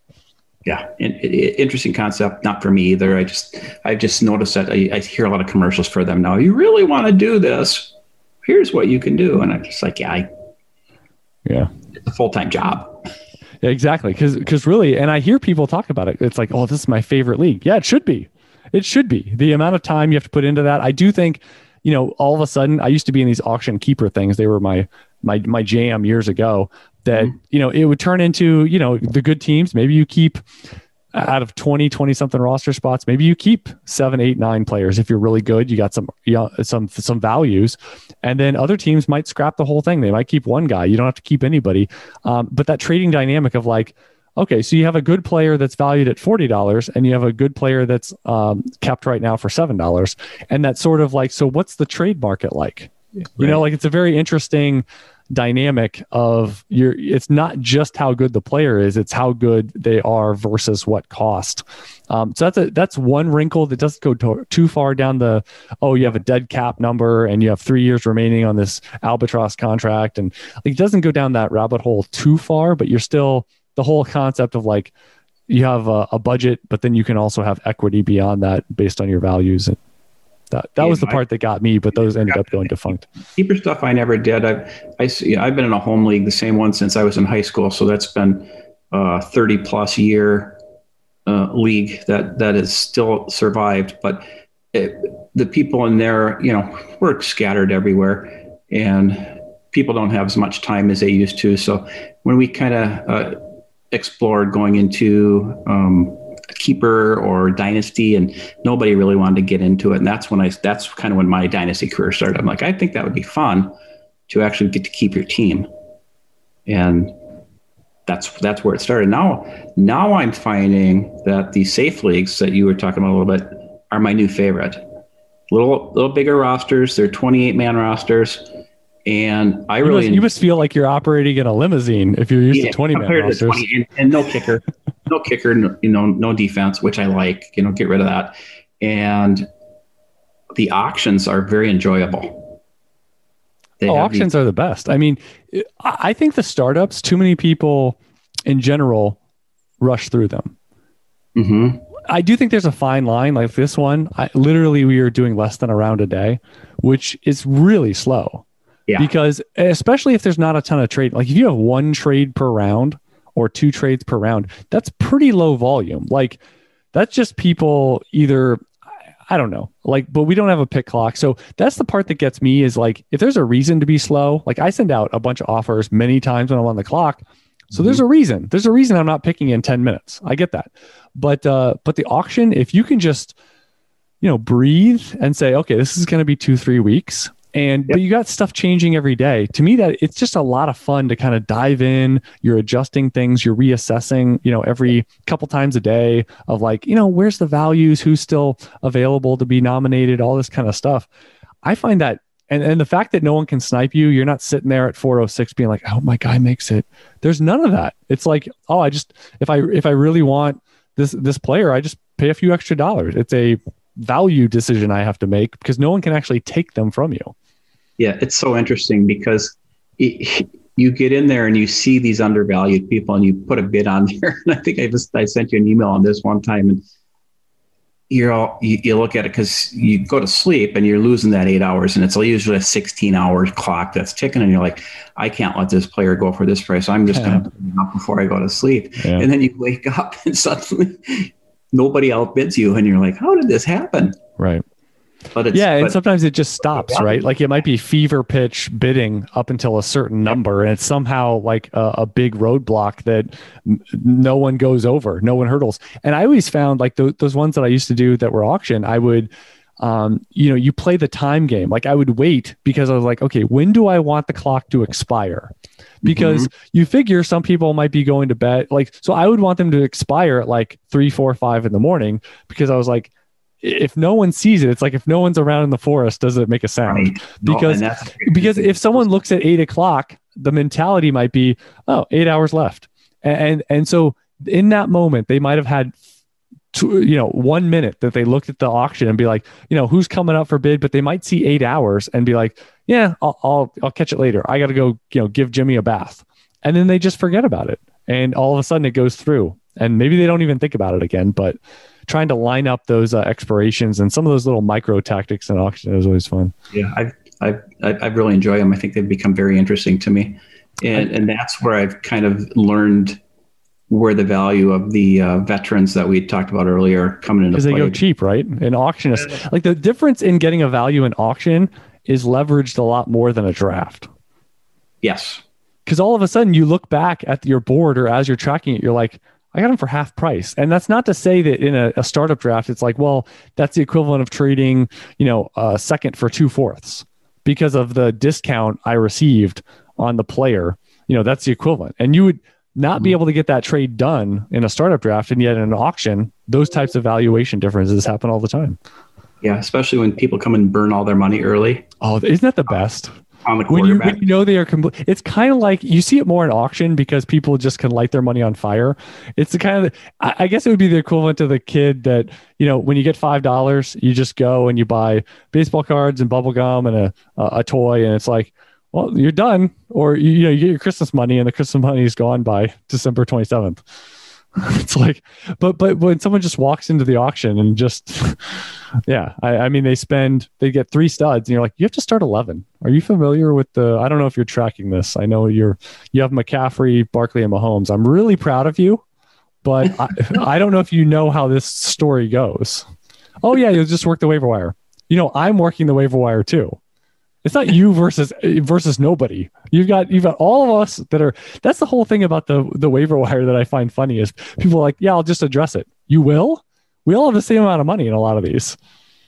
Yeah, except and not in the auction. So in those auctions, your your uh, first year's uh, waiver wire dollars are built into your salary. See, that's your- fascinating. I, I hear more questions about that, like this past uh, one to two years than ever. Mm-hmm. I than the the rest of the time combined. I think it's a really interesting. I have somebody that's starting one of these that I was like, so how much you know of the budget when I build your your auction board should I leave out? And he was like, you would be shocked at how many people leave almost no money or no money for the waiver wire. 95 Chad, 95%. Yeah, that's what he said. He's like, he said, at least the half the league is going to have zero. He's like, yeah, maybe you leave out like this and i think it was uh, a thousand dollars per team and That's he was exactly like it. he was like he was like leave out $150 total i was like i was like per team or for the league and he was like because i just want to make sure i have it right because i don't mm-hmm. like to make the board and have to go adjust it later and he was like he was like no no no for the league i was like that includes you so can you bid zero i'm very confused like what happens if you leave zero you can, yeah, you just you bid zero. You have no tiebreakers over anybody ever. Yeah, yes. And it, can, and it's not like a 35 man roster. Like there's viable waiver wire stuff going on. Yes, 28, I think. What the heck is going on? Superflex? Yep. What is this madness? Like I would be not that the waiver wire is like the end all be all, but I think yeah. you got to leave some latitude. Like it's it's and you can also trade for uh, bidding dollars. but from other teams. Yes. It doesn't come out. Of, you can't trade with the bank and Monopoly. Like no, this is. No, but but I mean, so a, a, first round pick tends to go for around seventy five to one hundred twenty five bidding dollars in the auction the in the startup. So it's very interesting. When you join one of those, you'll start getting peppered with offers and and they're they're hoping that you don't know what you're doing, so you'll get these uh, fifty dollars in blind bidding for for a 2022 first. Wow. Yep. That's worse than giving it away in a regular draft. Oh, it's so interesting though. Well, I, well, uh, what I my favorite thing in an auction, in addition to the people that just blow it early, and you know, like a live auction is the best because they can screw themselves in 15 minutes. It takes longer in the slow ones, but yeah. it is when you get to the point of someone auto correcting partway through the auction where they go, oh, like they actually trade their player for less than what they bought because they realize they screwed themselves. Like they actually mid, they, they they veer off to the right partway through the auction because they're like, I don't have enough to really create a viable team. Mm-hmm. Um, or or I'm going to have no uh, waiver budget, so I have to trade this guy that I, you know, got for seventy bucks. I got to trade him for thirty so that I have, you know, blind bidding left, or you know, like whatever it is. When you see a move like that, or a team that like, oh, I shouldn't have valued quarterback so highly, but I did, so let me sell for a discount and auto correct. I, I, I do say kudos for at least realizing it, not just sitting there in your own feces, but right. like you gotta. I mean, the fact that I just I, tell people all the time, and it sounds I know we're operating in a different a different universe of like how we typically like we if we join a draft like if mike joins a draft i'm sure you don't sit there and be like yeah i guess it starts on friday or something and then like you don't even think about it and then you get on the clock with your first round pick and you're like oh yeah that draft and then you just sort of go in there and see the available player list and you just pick a player like i don't think most of uth functions that way when they join a league because you view it as this is the most critical if I navigate the first, I mean, sometimes making that first round, first trade down is the most important part mm-hmm. to set the market and stuff. But it's like that two weeks or one week or whatever the time period is, that's it. That's the most important time that you really have to dial in on this one league and give it your focus uh, about every single move. And then, I mean, you said it before, you have so many teams that are on autopilot. Part of it starts with the draft and just being plugged in because you know part of the league isn't going to be plugged in. For sure. And, and, the interesting thing about why I've kind of evolved into these safe leagues and stuff like that is because the master leagues don't allow any trading of draft picks. So there is no that is uh, no startup draft trading and no uh, trading draft? of draft picks once the draft has started. The, you know the, the, hell that reminds me of a home league. Have you heard about some of these home leagues where it's like, yeah, yeah, the draft's at five o'clock on Sunday, but you'll hear about people that have to make all the trades before then because now you're in the same room and it's not like me and Joe are going to go off in the corner and talk shop about the 107. Like yeah. that that's wild to me. So you you've been in those leagues. Yes. Yeah. I, yeah. So what do you do with rookie drafts? You you truly have to be like, okay, where do I want to be on the board? But it's a lot of speculation because you can't trade you up or down. All your trades prior to the draft starting. Wow. And what's the logic? Have you ever heard the logic behind that? Has someone no. No. put a premise together on? I don't. I I don't know if it's just having a, a commissioner manage it. That would be the so, issue. Oh, do they approve trades? Is that how yeah, it? Okay. They do. So so the timing of we don't want to have to stop the draft to bless Oh, yeah. oh, you know, we don't want to put the holy water on every deal and st- stall it for an hour. Yeah. So I did join one of these same ones, and it's got the same rules, but the the group that I was with had a workaround. So we, there, there, was a message board, right? Utilize a message board, yeah. and you would make trades and, and then, then make, and then you trade afterwards. You have to do all of them afterwards. Ah, so, look at that. So so if you want to trade from nine to seven, it's like yep. it's like uh yeah. So Joe trades with Mike, and he gave yep. he gave the two ten, and uh, wink wink, we're gonna make this trade. So you just document no. it on your own accord. It all and had then, to be documented in the in the message board. Yeah, yeah so everyone can see it. It's, it's you have to pick a player for the other person. Ah, ha, ha. Um, uh, sneaky, sneaky, and the commissioner never like that. So that's above like well, it's not above board, but it, yep. there's never been an issue with that of like, oh yeah, no, no, no. Like we, commissioner comes in and be like, what is this? no, that was the only time it ever happened. I didn't even know that that was an option until somebody brought it up and everybody was like, yeah, that sounds great. So then they did it.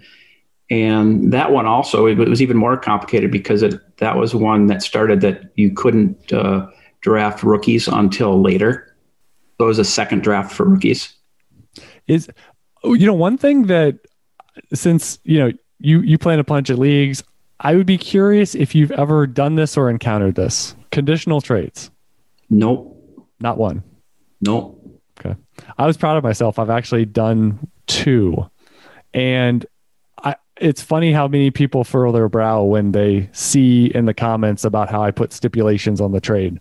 And I don't know why there isn't more of this. NFL teams does conditionals all the time. Yeah. You know, if it's a seventh that could turn to a sixth or like I, I think it opens up a world. Now I know it takes more thought process than clicking player for pick buttons and then clicking submit, but like let's face it. I mean, if you're buying a bridge player, right? I mean, wouldn't you love like let's say you get to week 12 and you trade with somebody and it's like you're you trade for Julio Jones. AJ Brown's out, Julio Jones is a monster. What if you made a trade though where you're like, "All right, I will trade you my first round pick for Julio Jones."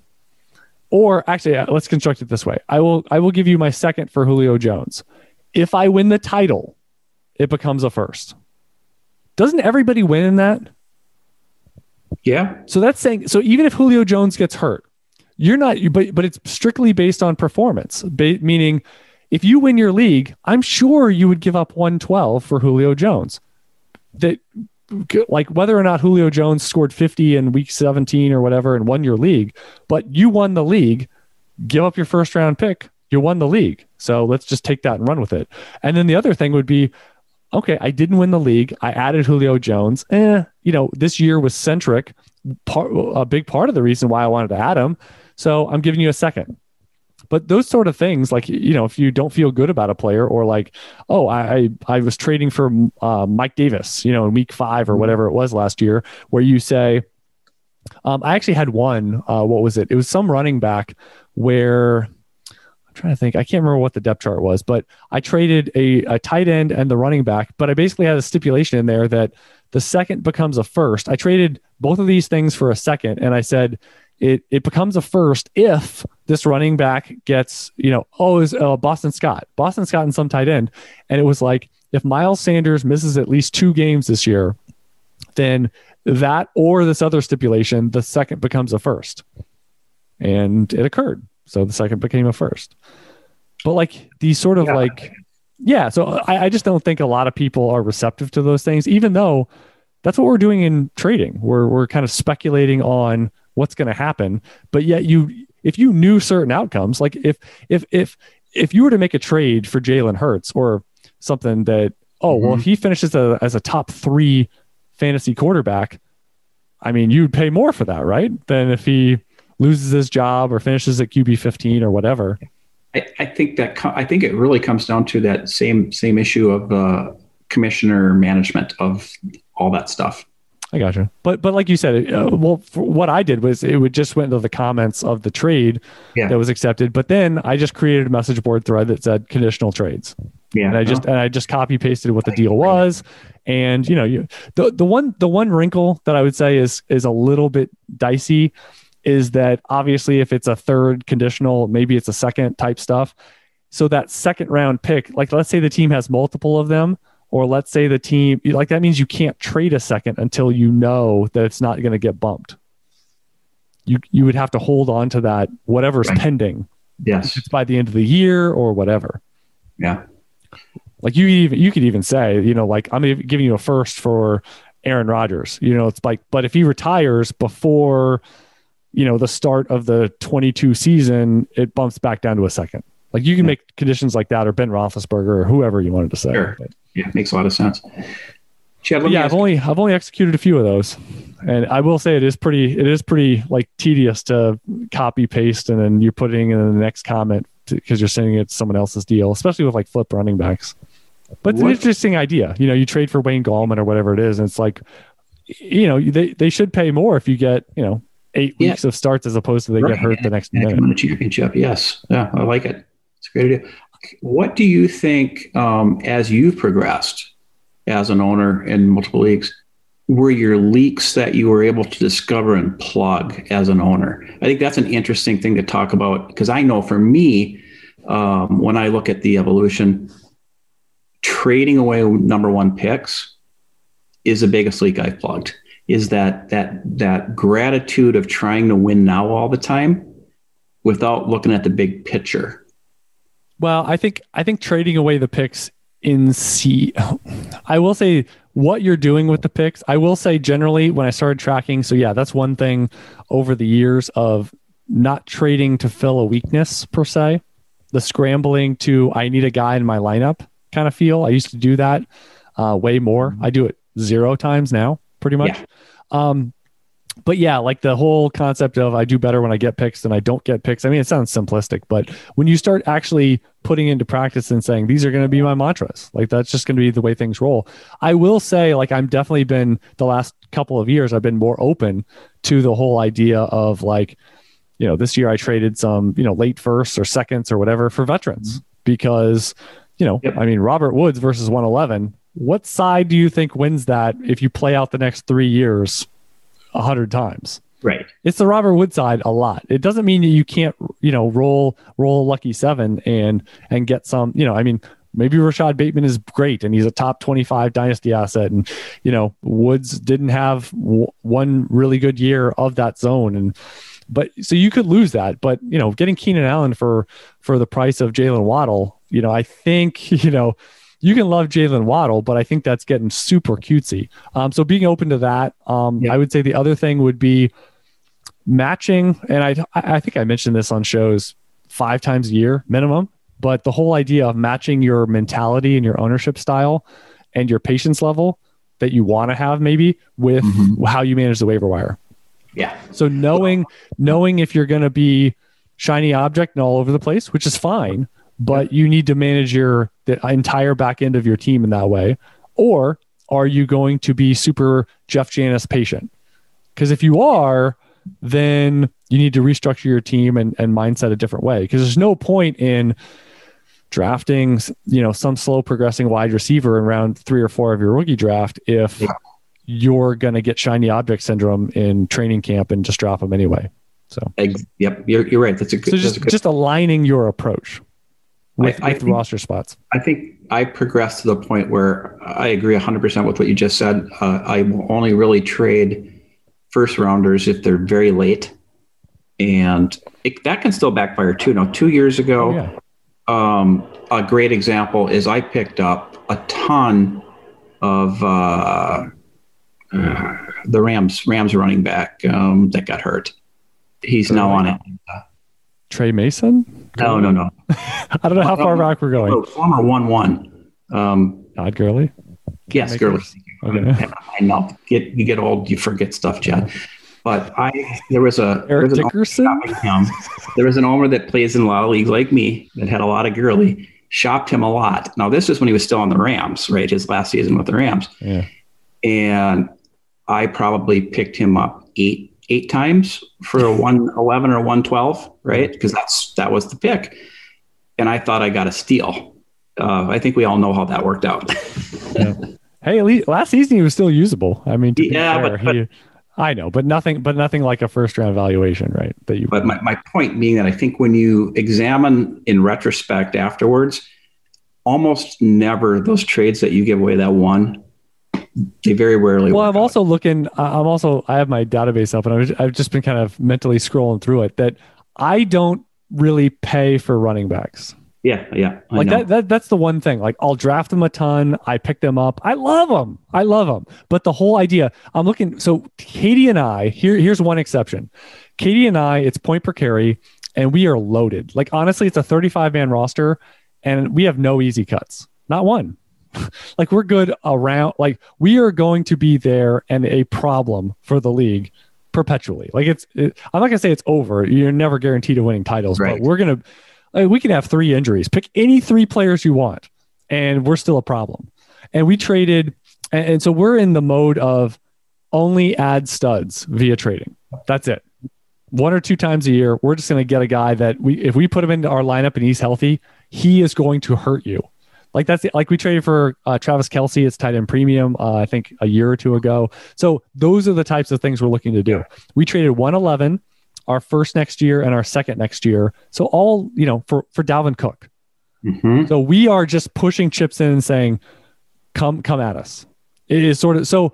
that is one that I see, and it's a very spe- like or well another one with Katie. We trade D'Andre Swift and a, a pick. Uh, it's it's a depleted first a few years from now, but for Christian mm-hmm. McCaffrey. So we're very selective about a guy that can literally change your lineup. Like a guy that you sit there, you don't want to play against these guys. Right. So it's a very short list. And, and Dalvin Cook, again, for as much as I was down on him coming out, and I have seen some flaws and like why I did that.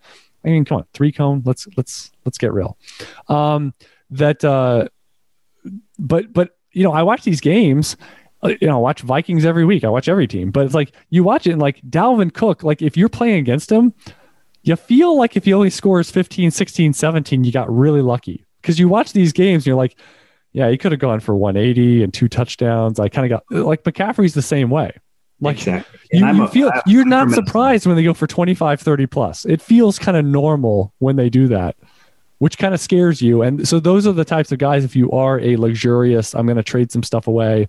But yeah, yeah, I'm looking, I don't make these trades for, for high end running backs when they're at high end prices.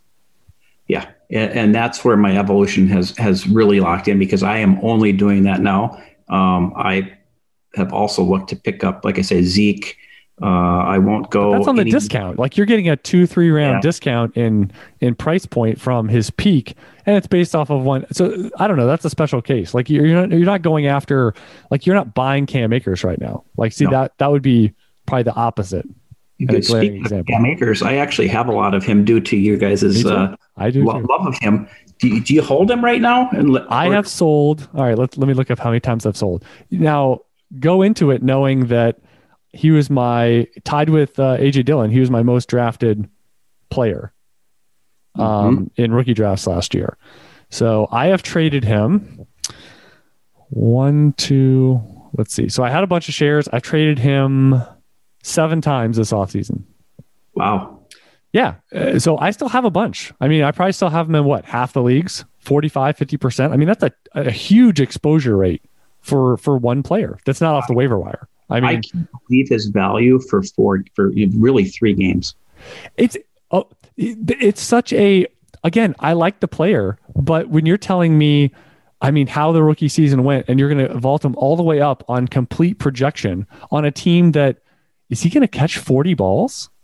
I mean, you got Matt Stafford. I mean, they're going to open up this passing game. I hope it opens up things for Cam Akers, but you also have so this is the this is like the J.K. Dobbins thing. So if Akers is worth X and Darrell Henderson, who's a day two guy that's actually shown something. I mean, I didn't like him when he was a first round valuation, but yep. you're saying he's worth twenty percent of what Akers is. That doesn't it doesn't process to me. And yeah, so I traded, for example, Akers, and I I I pivoted from Akers to Barkley. I pivoted from Akers to Jacobs plus, Akers for Diggs plus plus. Akers for Barkley, Akers plus for McCaffrey, Akers for Edwards-Helaire plus, Akers for Diggs. So again, I'm very selective with the guys I'm going after. Oh, yeah. Of like in the next two to three years, this other guy that I'm getting has a much better shot.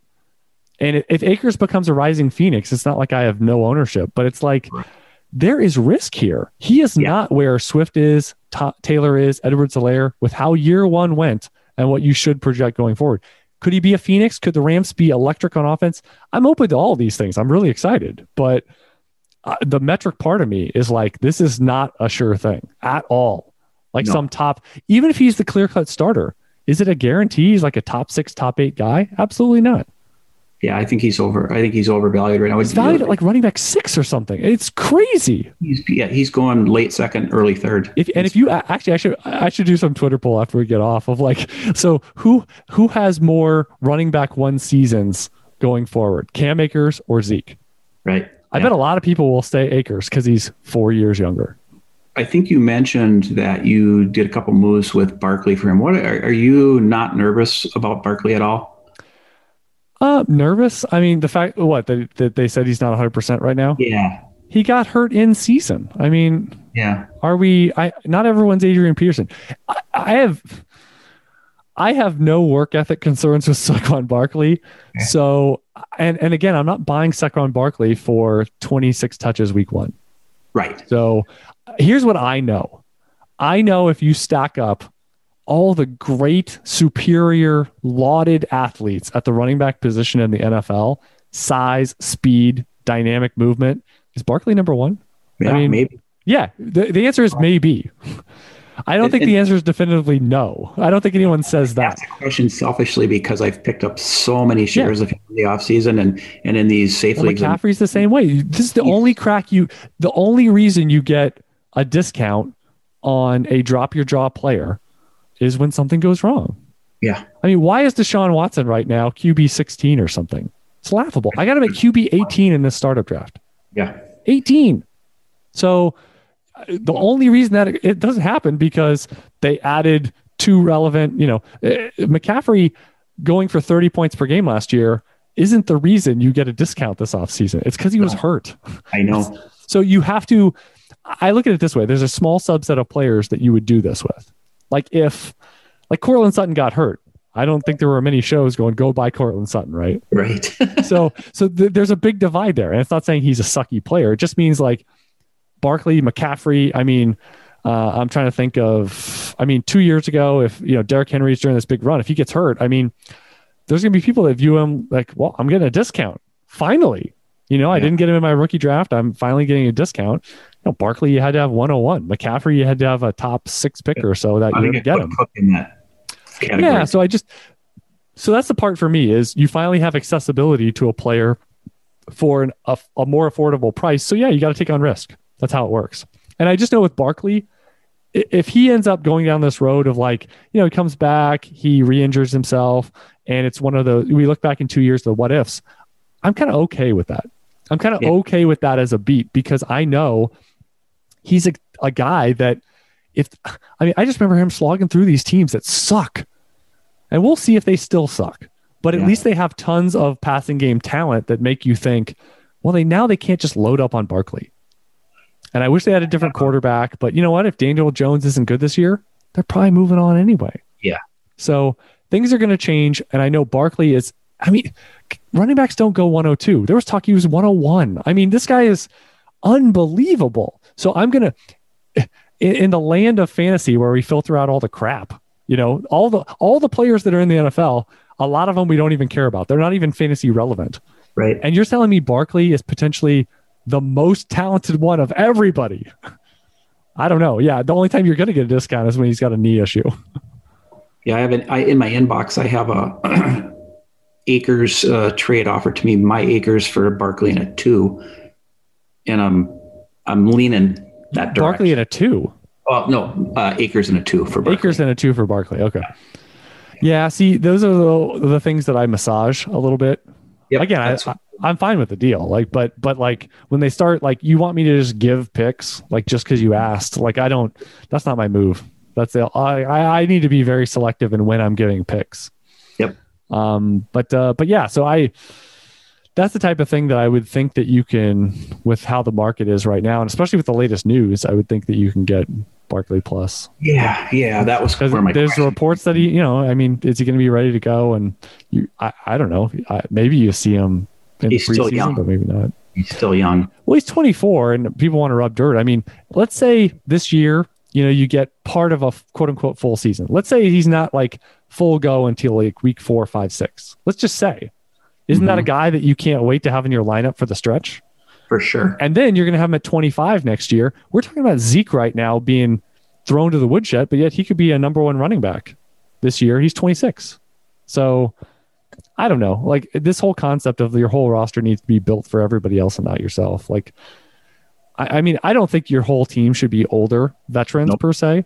But like, you know, I mean, this, so this draft, I mean, I got Michael Thomas, Keenan Allen, for example. I made sure to mix in. Like I have Brandon Aiyuk, I have Jerry Jeudy I have Chase mm-hmm. Claypool. Like I have younger chances of saying I got guys and I, I feel really comfortable now.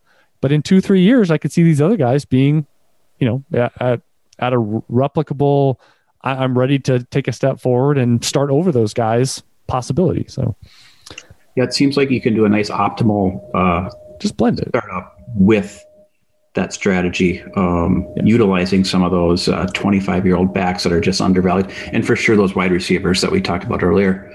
Yeah, are we? Uh, something I thought about a couple times. like we had. I don't think we really had topics for this discussion at all. No. So, uh, is there something that like you yesterday or the day before you thought about that we haven't talked about at all? Um, I mean, you've kind of brought up two or three things along the way that were probably, you know, Yeah. gnawing at you. But is there something that we we haven't broached? You know, I guess uh, I, I the only thing I was going to broach at one point was I know that you're on MFL a lot. Everybody likes MFL. How, how do you track and do you find it important to keep track of all the trades? You when we just had that conversation a minute ago, you were able to tell me your trades that you've made for Yeah. uh, Cam Akers. Sure. Um, you can't uh, the, No. with with the MFL uh, setup. It's very hard to go back and track trades. Is it? You mean like previous years? Yeah. So so for instance, for me, I have 3019. Yeah. If if you look at the way they list them out, they do keep it back to the previous years, right? You can go back and see your teams from then. But the number, the there's no identification number for your league that makes any sense. So they don't just change like a number from a six to a five to a seven, right? Right. the whole thing changes and the order it sits on the Yeah. screen changes. If I go into one of my current leagues and I hit, uh, I, I can go back one year and see all the trades I've made, Okay. but I can't go any farther back than that. Oh, they started limiting that. See, that's the Yeah. thing that I've started. That's what happened with me with start rate. Um, you used to be able to. There was a couple years ago when I started tracking start rate that you could go back. Uh, you know, I, I I ripped like five, six, seven, eight years um, as sort of like a little off off season project, and then Mhm. I I found out because some people have asked that like now it seems like it's is it like I'm not a I'm not a computer guy, but is that like a catch um, issue where they so they they're not keeping the historical data to sort of streamline or uh, offload um, i would guess the servers or the site in some capacity that now they're not they're keeping less historical I, I know you used to be able to go back and see the player stats for your specific league Yep. it used to be like back a ways and now if you go in there it's like 29 i think it's 2019 2020 and then you're going to have 2021 and the next year 2019 is going to be on Right. so So I'd say that is a little. I mean, I don't know how important it is. I know you try. I like to track, and I used to keep a spreadsheet, but now that with so many teams, Oh, I got just, you. I, I not- for for me, I like the accountability. I I think for my for my edification. Now I record shows on them. I have you know I'll I'll, I'll put them into articles. I'm very transparent because, and that's why I have confidence that UTHers are doing well because. I, I- share what I'm doing, and I'm not saying you have to copy everything, but it's about the concepts or or player values involved. And so it's not that you know people don't know probably if I if I had a good year, great year, okay year, whatever, because you've kind of known the the deals I've made. I document at least once or twice a year about the bad Yep. trades I've made and what the process is there.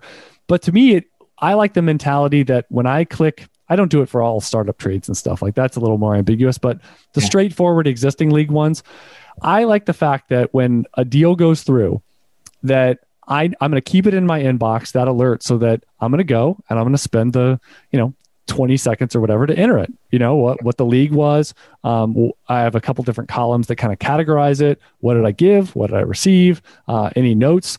And I, I just like, and I'll initially grade it. You know, is it a big win, small win?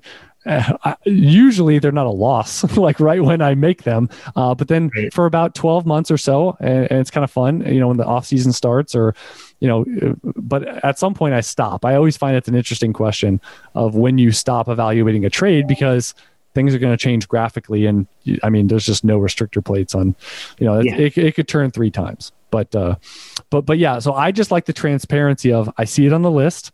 And no, not every trade you're proud of. Some of them are big wins, and every once in a while you have some big losses. But I like the fact that, you know, and I highlight the ones that I've already covered on some sort of article or show. But when I get a few of them or interesting ones or whatever, I know that, all right, I'm going to, I'm going to be transparent and share. Um, and, you know, I kind of talk through it on the, the VIP chat, um, first, you know, like, like right when I make it or whatever. But, uh, but, but yeah, I, I like that, that part that it keeps me accountable both as an analyst as as a player where if i'm sending offers i'm always you know even though you're going through it pretty quickly i'm always in the back of my mind thinking about all right, so so you know, what's your you better have a really refined uh, process for for why you're doing this because you know you're you're probably going to have to answer for it. You know, and I'm answering it because I asked it uh, right. at some point in the future. Yeah, I mean, so that that would probably be my biggest dislike of of the platform is just and I, I, don't know if it's important in the grand scheme of things. Like you said, I used to track them on a spreadsheet, and then it just got tedious. And then you now now that you're six years back, it just doesn't really matter who your team was six years ago. Yeah, that's true. Yeah, yeah. Um, my trading goes back to I started in uh, technically 2011. Uh, wow. But I think I went no, but I went back. The main the main thing I think it was back in like it might have been like 2016 or so when I really started. It's easy when you just make one trade at a time, right. but it's the starting it of like, and that's why I tell people it's like, yeah, maybe you just start this past January, you know, like even if you just start with, it's amazing where you have, oh, I only put in 20 trades. Well, eventually 20 becomes 50, becomes 100. Right. Like you start to get, see some trends and some samples, but I don't really think it's mandatory. I think it's more of one of those little interesting side projects if that interests you. Um, you know, obviously with the number of trade angles and stuff that I cover.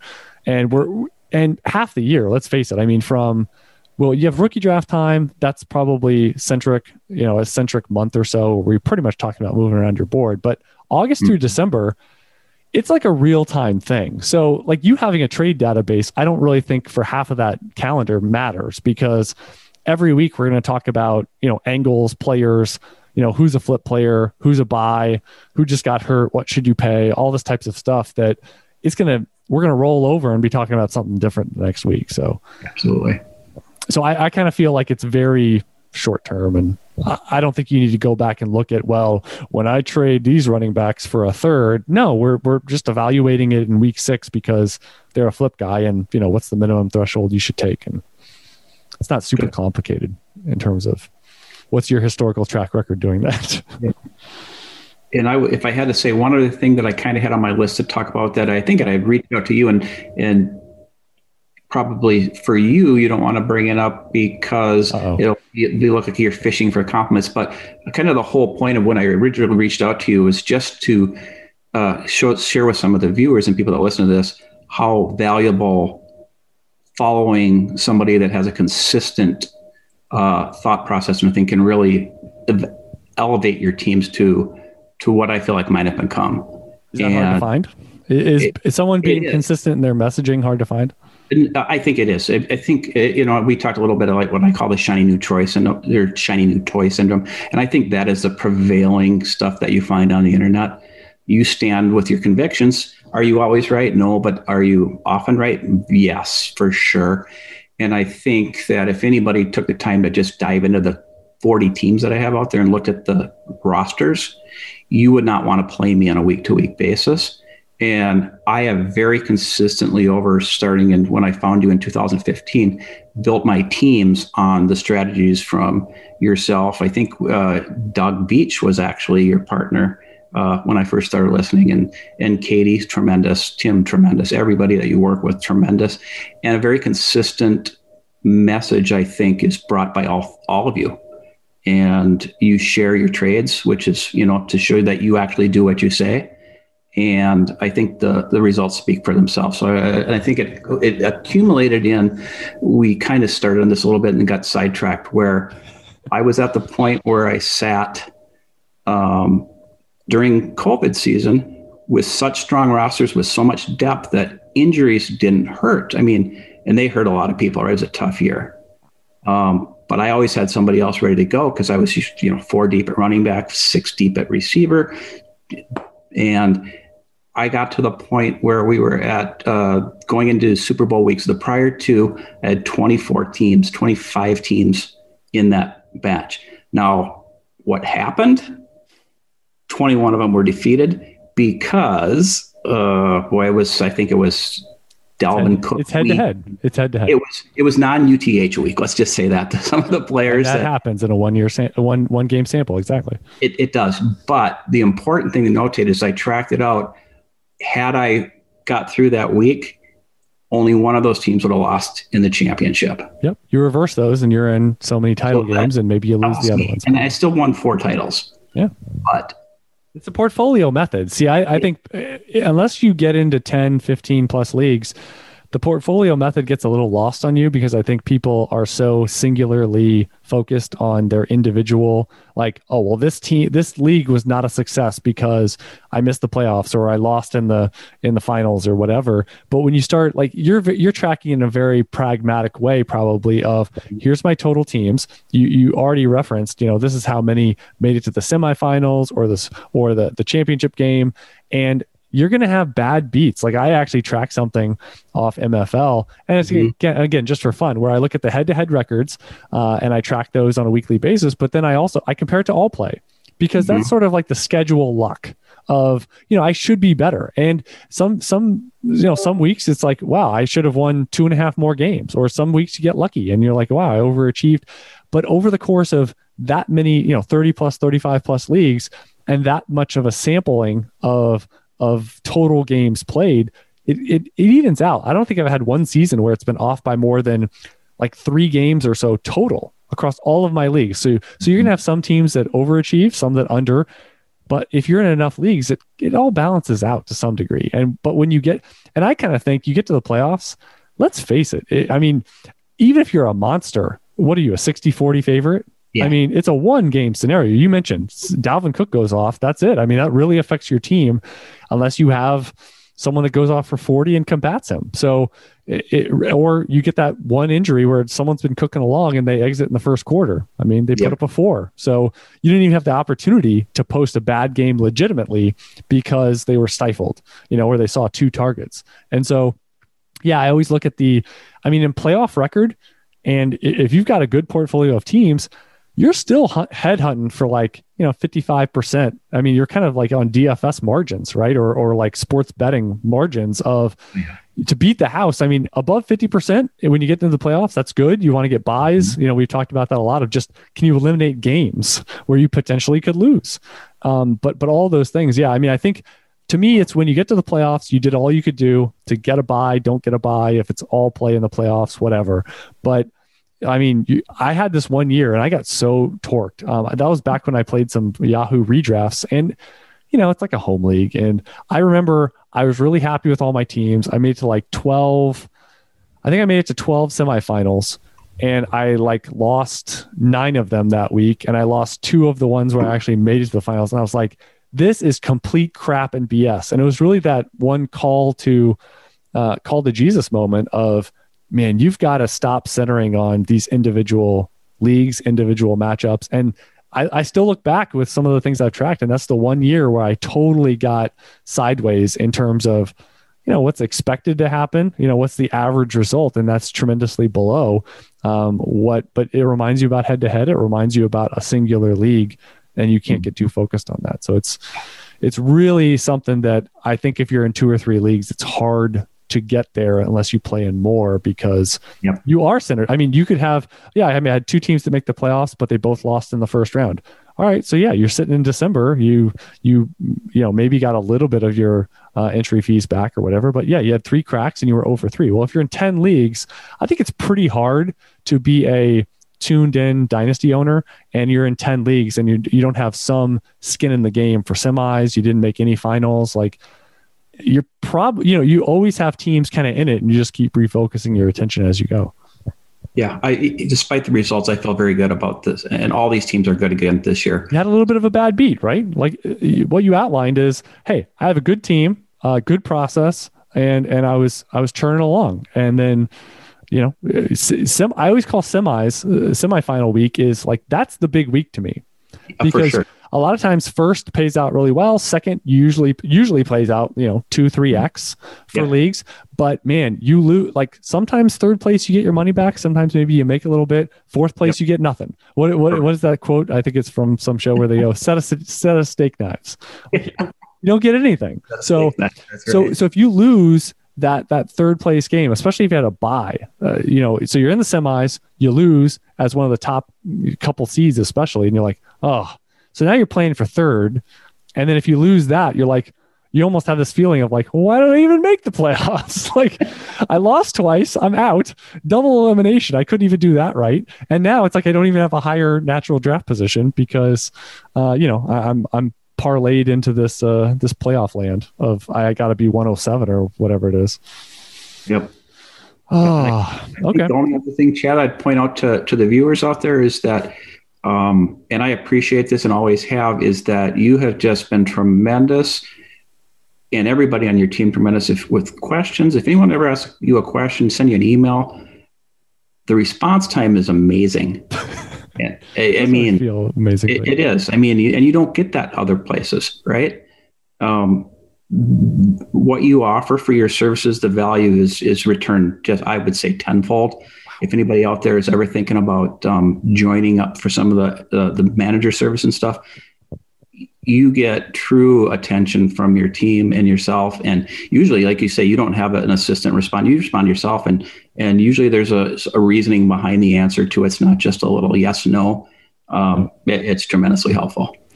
Well, I appreciate that. I don't take compliments well, so that's why I constantly no, well, interrupt people that take that give compliments yeah, okay. with my snarky responses. But uh, but yeah, to me, it's the and you know, I guess I would just close the conversation by saying, I mean, I I just don't know any other way to do it personally. Right. Like I am an old soul. I'm 41, but I kind of think like a 60 year old. I'm from the. I know people that are older might uh, smirk at this, but I mean, I grew up in the 80s where I mean, you had local hardware stores. You would like, it, it, wasn't, Amazon didn't exist. It wasn't so impersonal where you knew the checkout person at the grocery store. You knew, uh, you know, I need a hammer, I need some nails. You go talk to the guy at the hardware store. You don't order it online and it gets delivered via drone to your door. Like, I'm not, so this whole idea of advertising and trying to shill people into signing up and trials and oh yeah, just uh, if you sign up with DraftKings, you can get UTH for free. Like I don't like I don't understand the concept of all this because you're trying to, in my opinion, trick people. And so you want people to sign up so that you have good numbers, or like you want to listen to your podcast so that you can barrage them with advertising. I don't get the end game of what we're doing here. So to me, it's start inward, create a quality product that you are proud of, that you would want to consume. That's why I the, uh, created the trade calculator. Is it's something I used for over a year before anyone saw it or knew it existed. So I. I feel like you have to create something that you feel is lacking in the marketplace. But the other thing is like ignoring people I don't understand. Having a contact form on your site, and I, I test sites all the time of just like, I'll put my stuff in there it's days, if ever, someone gets back to me. Like, what is that about? So, if you're the whole system of, I want to get as many subscribers as possible. Okay. But then when they're inside, you're going to give them vanilla content where, as you said, there's not a consistent messaging, there's not a consistent strategy or philosophy attached. So it's going to be all over the place. We're going to have some people talking about how Brandon Aiyuk is great. Then we're going to have another partition. You can do the same keyword search and you're going to find two articles about how he's overvalued and horrible.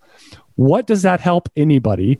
And then they say, well, you can make up your own mind. Well, then don't sign up. You can just make up your own mind without reading all the articles of pros and cons. And then the other thing I would say is, so you get all these people in, and now you're like, oh, well, we're overwhelmed. We get too many, too many customer support messages that we have to have someone that doesn't even, you know, someone that's not invested in this whole process answering said messages. If they ever do, you're getting some intern to do it because you don't think it's valuable.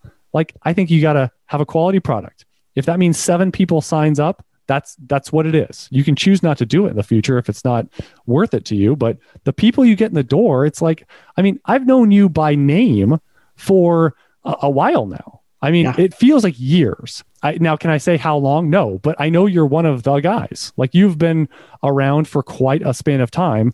And that's, can I reference exactly what we've discussed? I know I would be willing to bet if they did some sort of refined search of our emails we've probably emailed back and forth or private messaged or something at least what 50 times 100 times? Oh 200 300 200 okay. I, am just underselling. I, but yeah. my point is i generally know people's names. And i may not know exactly where you live you know i may not know that you're a sagittarius and you have brown hair and like, i am a sagittarius how funny. I, I may not know these specific details but the point is if i see mike you know with your last name in my email like i know who you are oh, this is one of, you know, this is one of the guys.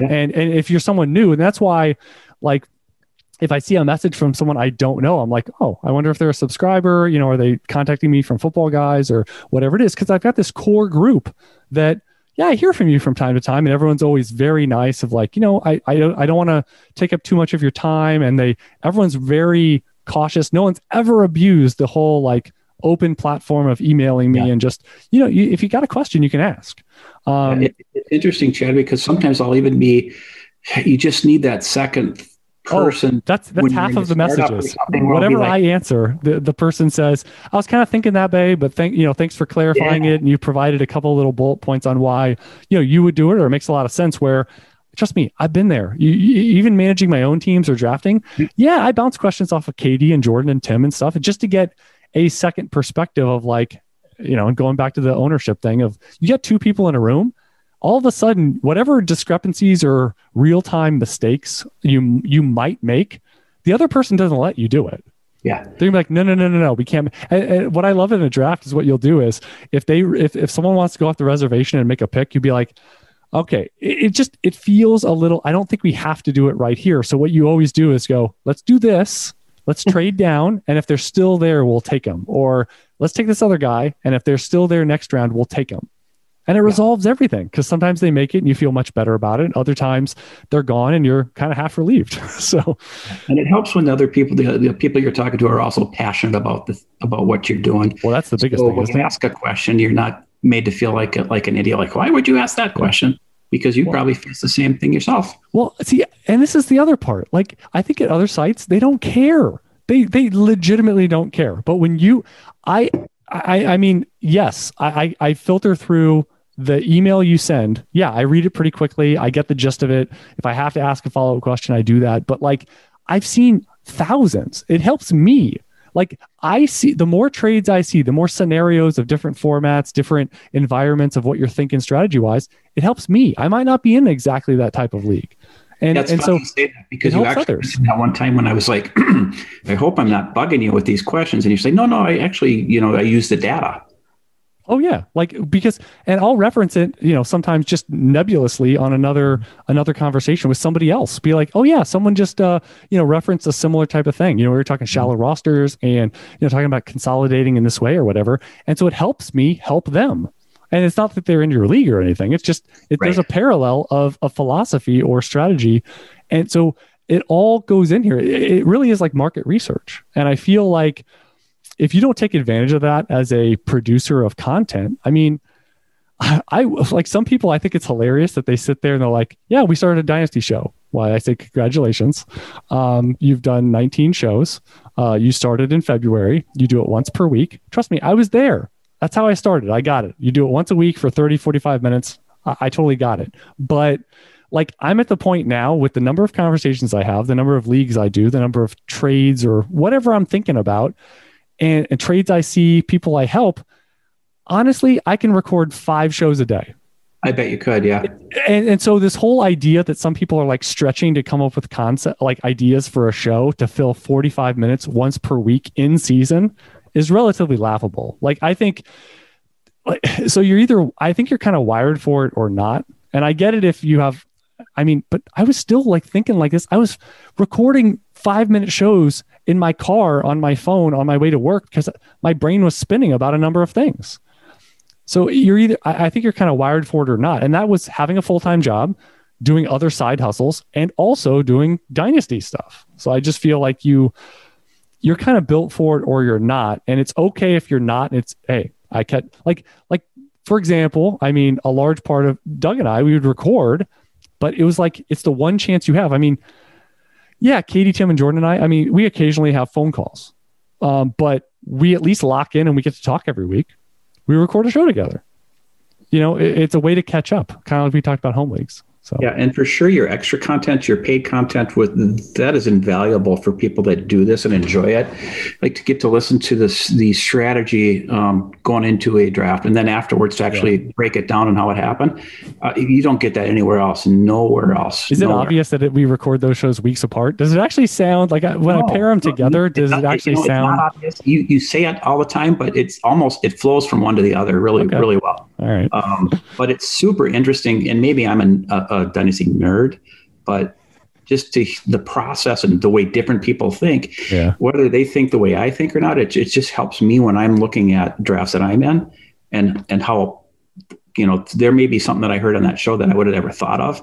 And it may, you know, may, may, may, may make me reach or wait on somebody that I thought in my mind was, you know, more desired or less desired. I think it's the osmosis factor that yeah. uh, to me, it's uh, when I start hearing things like, you know, a few years ago, I started listening to, uh, what was it? Um, it was just like this, you know, just general like financial. It's not some big heavy thing, but you know, I'm not a big news watcher. So what it did is like like every day for a few minutes or a few times a week, I listen to a show that kind of keeps me plugged into what's going on. Oh, you know, airfares are becoming cheaper, or you know, such and such. And you never know, but it's like an osmosis thing about, oh yeah, you know, people are doing this with auto insurance or whatever. And so, uh, but I feel like you know, even if you only do one startup draft a year, then like all that osmosis of living vicariously through others and those stories, as you mentioned, for a couple hours, you can hear the pre-draft, post-draft uh, story of a draft that it just gets in your subconscious. It helps you. It gets it gives you reps that it's hard to get those, you know, or if you don't make many trades, hearing about a lot of trades gets you comfortable. It gets you those reps. So I get those reps from subscribers and listeners, hundreds and hundreds, which is very helpful. Um, you know, obviously you can search trades, you make your own, you see some in your leagues, but nothing of the sample size if you can live vicariously that I think yeah. a lot of people are are missing out. Because I think I think one concept that other analysts do is they it feels like they they get certain feedback, but what I would say is they it's this weird thing of they pretend like they're in their own universe but they really take in a lot of additional information and kind of regurgitate it with who's hot, who's not, what's a storyline, as opposed to thinking where do I align with said storyline. That's why I always say, like right after the NFL draft, I go in a bubble for 24, 48 hours because I don't want to let any of that stuff in. Like once yeah. I once I release my opening podcast, my opening foray to what the draft plan is, uh, take in some ADP, but only after I've I've finished the big board and all this kind of stuff. Then I I go out into the into the wild and sort of observe what's happening. What are people shooting at? like and and seeing how that aligns. Because if you start doing that early, then it's going to incorporate your thoughts, and I I just don't think it's a good thing. Yeah, the your your big board is is is a, a, very valuable tool. Also, I will say that it's interesting, kind of watching that as you're watching a draft unfold, especially a, a rookie draft, and you're kind of going, "Huh." Yeah. I'm looking at Chad's board, and I see this guy number six, and we're in at two, you know, two five, two six right now, and I'm sitting at two eight, going, "Please let me get." Yeah. let that guy sit at my spot but you know it's it's it's it's just a reference that's nice to have with somebody that you know does the work yeah, I, th- I, my one last thing would be that I, I think that fantasy dynasty. I, I'm a little bit of an observer of. I'm not super deep into Twitter and things like that, but when I see stuff of there's not a lot of stability, right? I mean, yes, you have, just to give one example, I mean, like Matthew Berry's been at ESPN for quote unquote forever, you know, like, so he is synonymous with, say, that platform. But so many people shift where it's like, oh, well, I was here and now I'm going to be, you know, assistant general manager of, of production team X over here. And then I'm going to go off, I'm going to do my own thing. Oh, I'm going to get with three of my friends. We're going to start a new site. Okay, that didn't work. Now I'm going to, now I'm a free agent. Now I'm going to go moonlight and then write articles for Sports Illustrated. Now I'm going to go off and, you know, be part of uh, the athletic. Now I'm going to go do this. Like, whether it's sports, you know, sports writing, if you will, sports analysis or fantasy dynasty, I see so many nomadic. It's it's almost like what we've been talking about a lot with the shiny objects of just there's no stability. And I feel like the investment factor in no, this like I'm making the gravity of my decisions right now. Like when I uh, joined football guys, it was a massive decision for me because I knew I'm in it for the long haul. I'm getting married. I'm not just like having a weekend or a month long fling. And so when I started UTH, I know many people probably wouldn't think about it back in I think it was 2014 when I did it. Uh, that sounds right. Um, but I don't feel like everybody else would make the have the same gravity to that situation of starting the website. I was like, all right, so that's to me this is a life changing decision. Not from a like all of a sudden I'm going to buy an island and you know like have five Lamborghinis or none of that stuff. I just meant from a I'm going to be thinking about it every day. My I'm going to be putting out content almost every day in some capacity. This is going to become a part of like my uh, my circulation, you know, for for my blood flow. It's just going to be something I think about, and it offers a platform to put out something whenever I want. Where you know, no offense to football guys, and I love all the things about it, but the one thing when you work at a site you can't do is go. I want to record a five minute show and I want to put it out at 10 minutes from now. You can't do that. try to find a site that will let you do that because I, I haven't heard of one yet. And so I had I wanted that platform. Whenever I wanted to say something, I wanted to put it out uh, with no restrictor plates at all on. Yeah, and those are some of your best your best posts. Yeah, um, but but so so starting the site was a major life decision, and it was one that I was committing to. I mean, does that mean at the time did I know that anyone was going to sign up? Could it be a full time thing? I didn't. I knew none of this but I just knew that it was going to be something that I went full on and let's see where it goes, but not something that six months later or two years later I was likely to stop. Um, you know, just based on that. And I just I, I, just find it interesting that everyone wants to advertise their stuff. They want clicks, they want uh, listens, and it's like, but is it is it very good? Like I would rather have the opposite, and I, I think I do have the opposite problem where I don't I don't do advertising. I don't think there's a ton of people that go, oh yeah, yeah. I, I told everybody about UTH and uh, they're going to sign up and like, you know, really want to spread the word. I, I people just don't do that. And I you, don't give away free content because doesn't advertise Manscaped. right. Free, free content to me is generally worth what you pay. That's my feeling because there's no there's no lever. If because if everyone can get it if if some some some hot player is on espn and told to be it's going to move adp everyone's going to technically be able to access it and read it or whatever. So where's the value? If everyone has the same information where's the value? Or everyone has the same analysis or same yeah. you know pivots eh, according to the market. So mm-hmm. i just i just don't get that. Like why would i you know why would i want more people into the funnel that truly like it's not a it's a weird sort of thing. It's not that i no one ever asks for a refund. It's pretty rare but it's the interesting part that i know it's a leap of faith technically for a lot of people where it's like okay i have to sign up. Well can i listen to you know 10 of your your premium shows for free? No. I mean if you specifically ask you know i'll send you a link for one you know if you want to hear one. But um I'm, this is not it's, it's some weird thing where it's like i don't feel like i should have to pitch myself. I mean sign up if it's not for you you know give me some feedback on what you don't like and you know we can move on. That's all fine but and you have a free show every week anyway then that's well, that's can, can you say can you say one thing? So most people I haven't heard anybody yet that was like, yeah, I don't listen to the weekly show, but I listen to all your premium stuff.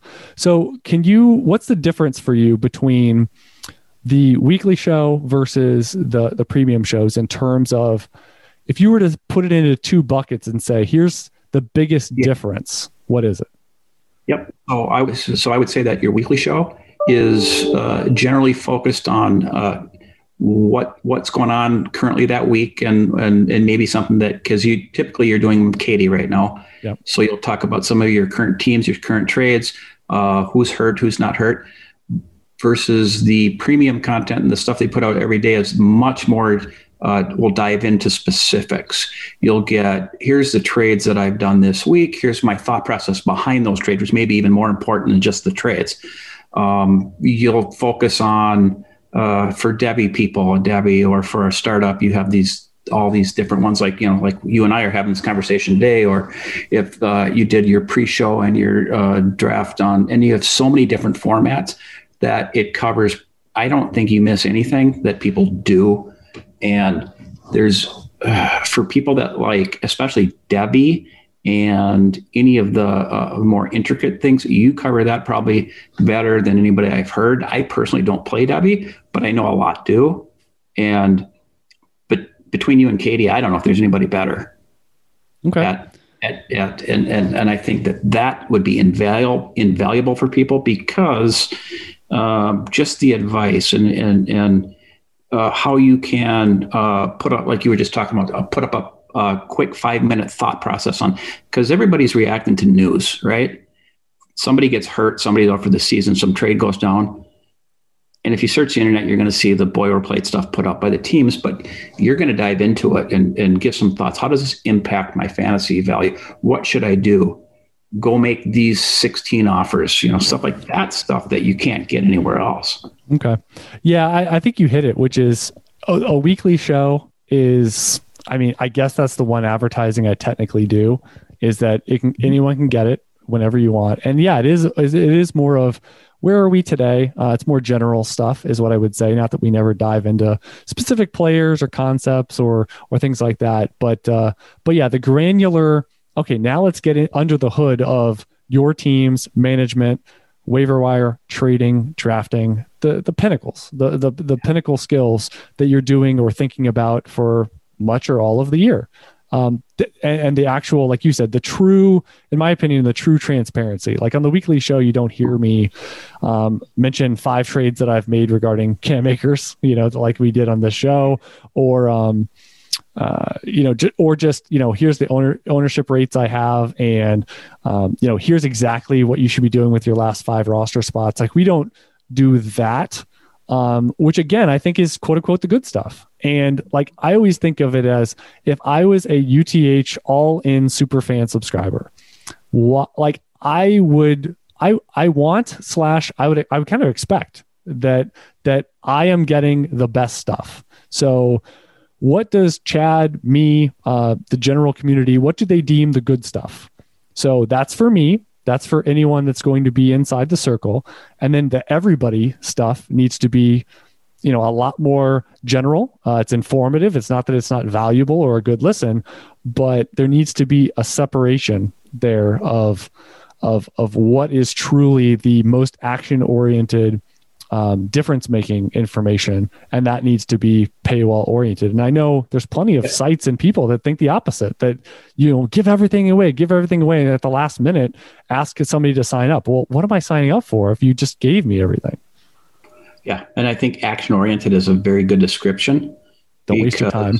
i mean it, I, I really believe that it can separate the fair teams to the to the exceptional teams especially with the roster building that goes into that and the you know the off-season strategies it, it's it's there's a lot about there's a lot in, in it a lot. Okay. The self-scouting thing that I, it, it maybe to me it feels subtle but maybe to others it's not so subtle is that this i'm starting to think a lot more about the the concepts and ideas that i used to cover and you look i look back at my inventory of shows or, or articles or whatever and it's like oh man it's been uh, five months since I've had a startup show or series of articles, or it's been it's been two months since I've actively talked about uh, trading tactics and player targets, and it's like, no, these are cornerstone things, and so I'm starting like the last five months. I, have talked about trading more than probably the last three years combined. Yeah. Because I realized I got some feedback. I do, you know, UTH, uh, UTH uh, what is it? Surveys at the end of not every year but but every other year or something like that. Mm-hmm. and but but yeah uh, one of the common things was you know we're all in in leagues and you're not always doing startup drafts. I used to cover startup drafts in the off season a ton way more than this year. And i realized because you know what? Trading and rookie drafting are and in the waiver wire those are the three things that are in every league. They're a part of every league. And that's what people are thinking about. Every day you can make trades so fantastic yeah the trade's huge because you, you can't right. over, you can't overcover it is what I've learned. You cannot overcover trade. Everybody that's doing this gets trade offers, yep. and and it, in the back of everybody's mind isn't they're afraid to click that accept because they don't want to make a mistake. Yeah. And when you hear others that are getting similar stuff and kind of giving you your feedback, it's it's it it makes it a lot easier to, to just hit that accept and even hear, hey, I admit I made a bad trade here. I made a bad trade here. Everybody's going to make a bad trade. You can't live Learn your life from others. Yeah, yeah. If someone else makes a tragic trade yeah. and you learn from it, that's the yeah. equivalent of you making that trade, but you never made it and had the repercussions. Hundred percent. Awesome. Um, well, I, what's funny, there was no intro to the show. There, it wasn't even a show. I'm still kind of wrapping my head around like the way we're talking. Should this go out to the world? Should it go out just to subscribers? Like I'm, I'm very confused, and it's one of those where uh, the missus asked me, "How long is the show going to be?" I was like, "Yeah, about an hour," and here we are, long yeah. removed from an hour just because it's a fun conversation. And that's, I think yeah. that's kind of a, a, nice microcosm of the whole thing, right? Which is, I, my thought was I didn't know how you were going to use it, and I didn't really care. I just was, I don't know. I still don't know. I don't know. Yeah. But but I just think it, again, it's two guys that are passionate about dynasty. We have a bunch of teams, and what's funny is I don't know if one time. Well, uh, you referenced a couple like in passing, but out of two plus hours, what about five minutes max was specifically about teams, right? Yeah. Or something like that at most. And yet we're in a combined you know 80 leagues or something like that. So I, I just find it interesting that and that was that was the most mind-blowing thing when when we were on the uth tour a couple years ago and we were traveling around we did these meetups and meet yeah. with people in person. Let's have lunch. Let's uh you know we're gonna have a get together. Anyone that can make it let's do it. And uh the funny part is half of those not talking about football a lot it was interesting. So you so you have this deep rooted. I've been listening to Chad on hundreds of shows uh, for years or whatever, and you could sit there. One, you know, a couple of people came in with lists of like questions or like their roster yeah. that they wanted to show me, and that that's awesome too. But it was yeah. amazing the number of people where I just go into their town, like in Minneapolis, and it's like so we're just talking about you know we're just talking about their area. I'm finding out about them and but it has nothing to do with football. And yet you you like connected over the years many many times many hours of podcasting through football. And yet you sit there in person face to face and you don't talk about football. I find it fascinating. Yeah that's interesting. But like but today we talked a lot about football but it wasn't specifically about you know it, it was more conceptual and to me those yeah. are the best ones. But what i love now is now it's even deeper because we've i think we've talked before right? Like you were on uh, at least a draft show at some point right uh, no, we, I was supposed to be, and I couldn't make it. Oh, okay. But but yeah. the point is, what I love now is we've we've elevated, Mike. We are like we we are like going up the stairs of of this pyramid. Where okay, we've emailed a bunch. We yep. we've we've had conversations. Now we've actually had a, a two hour phone call. So yeah. so we're already to the point of like I mean, we're two steps away. You be careful. We might co-own a league. It's not going to be a Masters. It, it's yeah. not going to be a Masters it, league. I can promise you that. Funny, but it's funny, Chad, because I when I sent you the email, I, I I really enjoyed the show you did with like I think I told you with the other guy with all the teams, because that's something you don't hear about a lot, right? And I was like, there's first, somebody else. First world problems, right? There's there's other people out there like me, and then I said, you know. Yeah. What I never think is is you very rarely talk about yourself and what you do how it impacts the people that purchase your product. And I said, you know, I know that it's helped me, and I don't really ever hear that come out. Well, because I don't, I don't fixate on that. I don't the but, testimonial thing. I have some on the site or whatever, but they're yeah, yeah, yeah, they're, they're from years ago. I just, I don't know. I don't. But I think a conversation where it was part of it, but not the focus. You did a really good job. You held it in the holster for about two hours, where you're like, oh, I'm not, oh, you know, I'm not going to let the show go without I saying it. Sure but. How you edit these, and I figured you figure out if you wanted to put it on, if you didn't want to put on. I don't care. Either way, you know how I've thought about um, how you handle your business, which I think is fantastic. I uh, the funny part about the, some of these calls, like I've had them before, where I just it's not that I forget, but these like I think some people would say yes to this only because it produces a show. Right. And they're like, well, this is valuable for me and my brand, and it's a, a product and something I'm putting out there. But honestly, I've had plenty of these where it's not recorded. Yeah. At all. And that's fine. And we, the, the, our conversation, I would guess would have gone 95% the same if, if yeah. it was not being recorded. Like there's no, there's no uh, record that this ever existed. Right. It's just two guys talking because honestly, I mean, let's face it, probably you in your regular life whatever that yep. incorporates, you know, socially, work wise, family wise, myself too. Like, I don't want to give this impression like I go around at the, the local tennis club and like I go to the store and like I'm just talking fantasy with lots of people. No, it's like it's centric to phone calls and recordings with other people, texts, emails, because let's face it, we're in a very specified little ecosystem that it's not like in Wichita or Orlando or, you know, you just can't find these giant meetups to get no, together and form relationships very, with yeah, locals. It's small, it's a small community, and the nice thing is in what in, in my professional career, I do have time where I do some driving and where I'm sitting in an office. I and just time to listen to podcasts, and it's nice. It gives you, you know, you just get that kind of hook up with others that think alike and have the same passion for a, a, what I would call a hobby. Basically, God, God bless podcasts, right? Because yeah. I remember when they were first coming around, and I was just like I used to listen to sports talk radio and it used to drive me nuts because, you know, they would go on and on and there's no fast forward button. And then it would be, you know, ads for what 30, 30% of the hour, you know, at least would be, would be advertisements. And I, I get all that. But like when podcasting came around, it's like, oh, I can listen to just the topic Yeah. You know, even if I still have, there's plenty of fluff in there and I would rather than be talking about something else, it's still just about a, a, topic. And now it's exploded years later to, I mean, almost every single topic you can think of has some sort of podcasting niche. They do. Um, but which is awesome because now you basically, anytime you want it, you have a custom radio channel on your phone with less advertising, even the ones that have a lot, it's way less than radio, of like, you know, if you wanted to listen to just generalized dynasty content, then I mean, you'd be a truck driver and not run out of shows. I mean, yeah, for sure.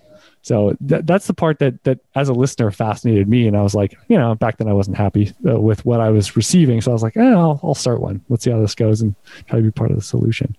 Um, but but yeah, so I really enjoy the connectivity of just talking fantasy and dynasty with those that are, you know, in, in a similar ilk of they think about it you know it's just it's part of their consciousness like you're later today you're going to think about something fantasy related you know that oh, yeah, is just sure. going to pop up with something you see news related maybe you get an offer in your inbox whatever um, that you're you're spinning about. And I don't think, you know, the casual redraft players, they might go four months out of the year and not think about football once. No. So, well, and you can tell because you go to the casual redraft players and they show up at the draft and they got some magazine with a few things oh, scratched oh, off. Isn't that the best? You know, yeah. I started, I started doing the opposite. I used to go to these expert drafts in like New York City and stuff. And I would bring, you know, everyone brings their laptop and it's like super complicated. One of the years I like ran the draft dominator from football guys and, you know, while it was going on, and I've completely flipped it on its head. The last couple times I've done those, I show up, I don't even bring my computer because I'm slogging it around, you know, in a backpack in the city. That's not convenient either.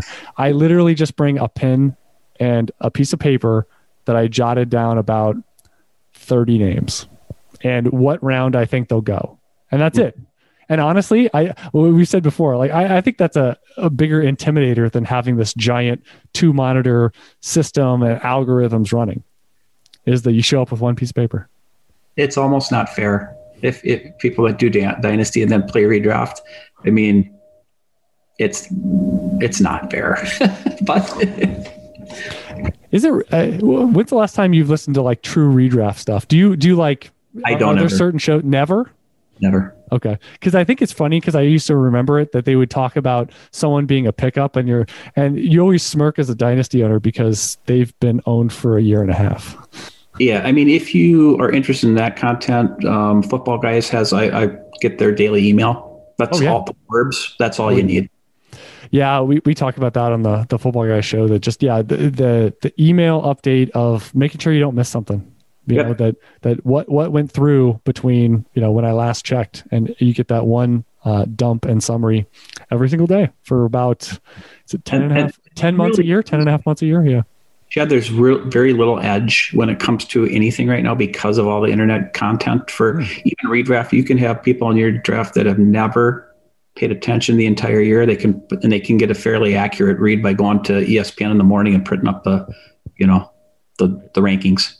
Okay, I got to ask you one more thing. So this is this is my self-serving question that I I used to close every uh, UTH meetup with one person with 50 people whatever. I used to I used to close uh, or at least get this information. So I know everything's roses, butterflies and rainbows and unicorns. Everything's great. Uh, you're a super fan. Um, you, you listen to a lot of my content and it's been highly beneficial.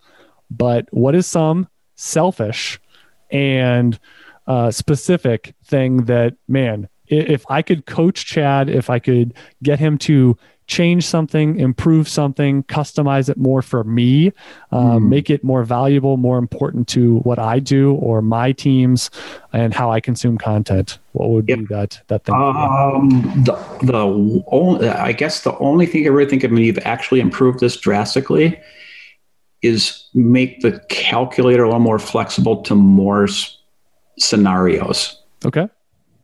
Um, and I know it's hard, one, right? No, no, no. One example. Well, like I think, and I, maybe I'm just generic to this, but I, I I do a lot of the masters leagues. I don't know if your followers are in a lot of those. It's not very much specific to those shorter roster teams. I gotcha.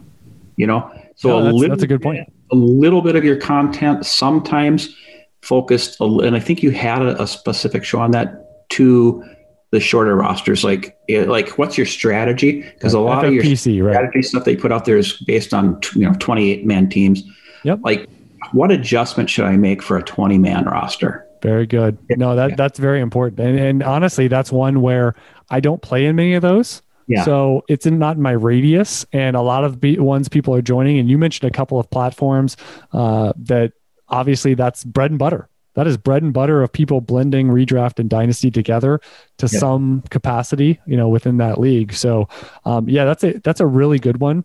Um, what I would say, uh, just my answer if you were emailing that would be mm-hmm. honestly, I would use the FFPC setting.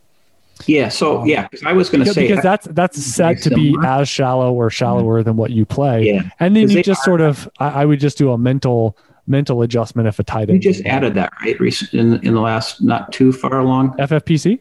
Yeah. No, it's been around for a while. I recently added, I think the FFPC Superflex is what I added. Oh, okay. Uh, in the last maybe six months. Yeah, but, maybe um, yeah, because the FFPC is pretty similar.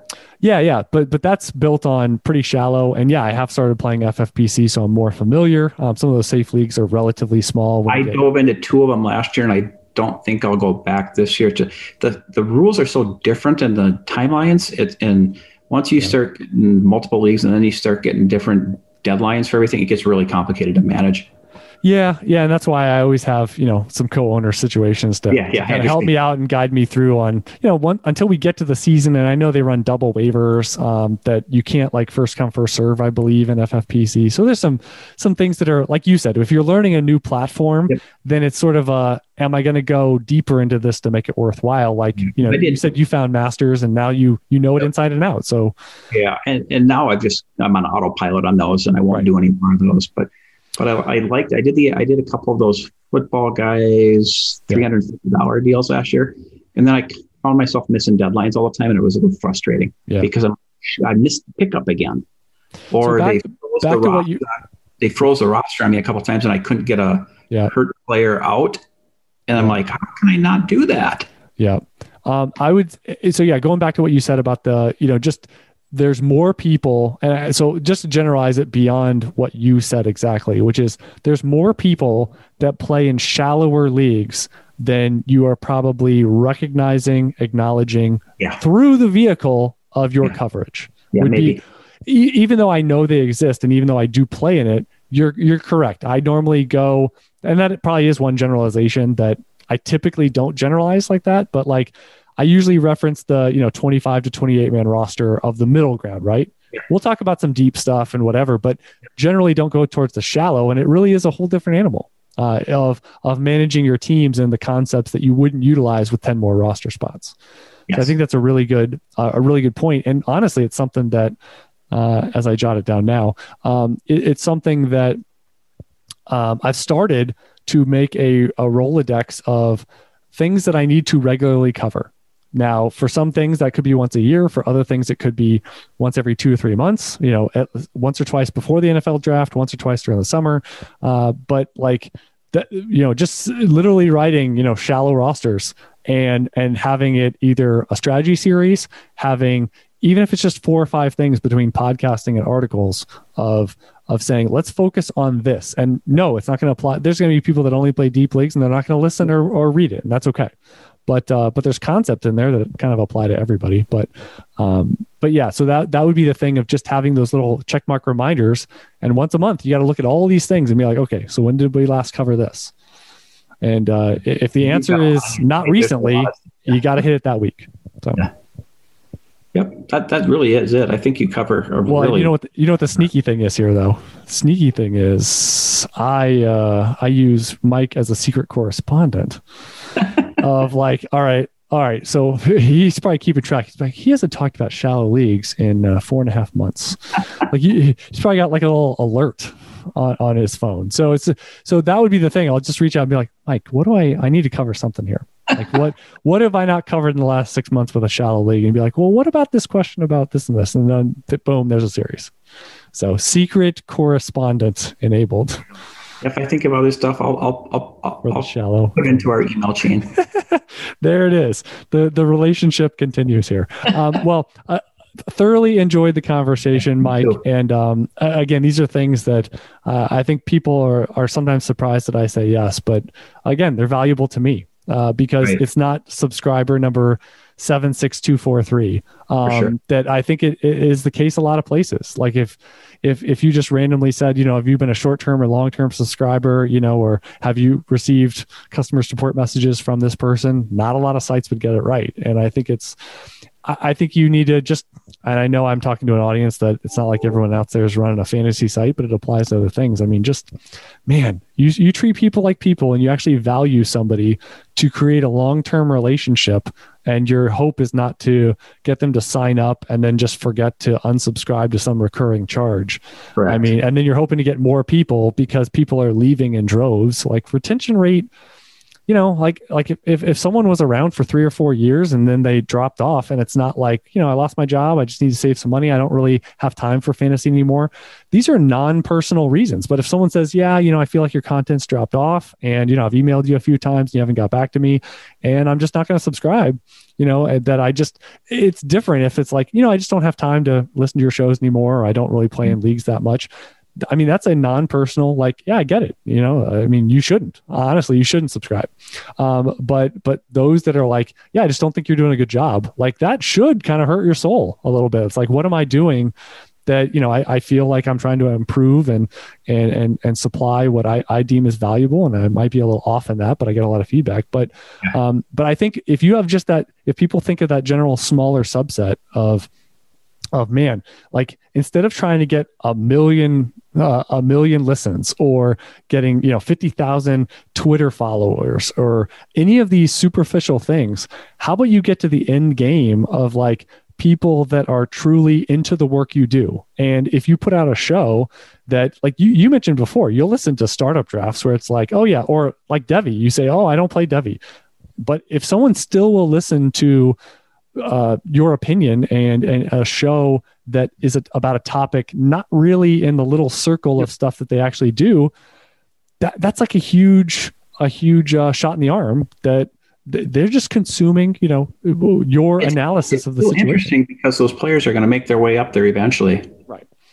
Yeah so for people that again even if you don't play in superflex i mean consider it like you know deep one quarterback right? I mean like this this these are relevant uh, radius players that that could be uh, centric to some of your decisions in the future, even if you don't play in that format, like two tight end or whatever. I know I have like a an unhealthy affliction for that format, but it applies for streamer land. You know, when you get into one tight end in season type stuff of injury away guys or whatever. And no, I'm never going to start a two tight end, you know, tight end roundup because because I, I I know that wouldn't be super popular and it probably would be a waste of my time. I might as well just record talking at the wall or you know pointing up at the sky. Uh, the same number of people would listen. Um, but but yeah i just think more people need to work on the relationship part. And it's like uh it's kind of like our portfolios. I mean you started out with way less than 40 leagues and it evolves over time but it becomes something and i think you know people want this instant gratification of listens advertising signups um, all of this and become the next greatest beacon of light in the fantasy space when it's like I don't know. How about you get a few people that listen to you that like you, and then next week you try to have a few more than that because you're doing a good job. Yeah, for sure. Why don't you write this article so that it matters to somebody, and then the next time you write, you try to have it be impactful for for people as well, and don't just wish wash and go, yeah, I'm presenting the whole thing. I mean, most of the time I usually have a takeaway. You know, if it's like, here's what you should be buying or selling for, uh, here's what, you know, some strategy point that is applicable as opposed to just like, here's a profile of a player.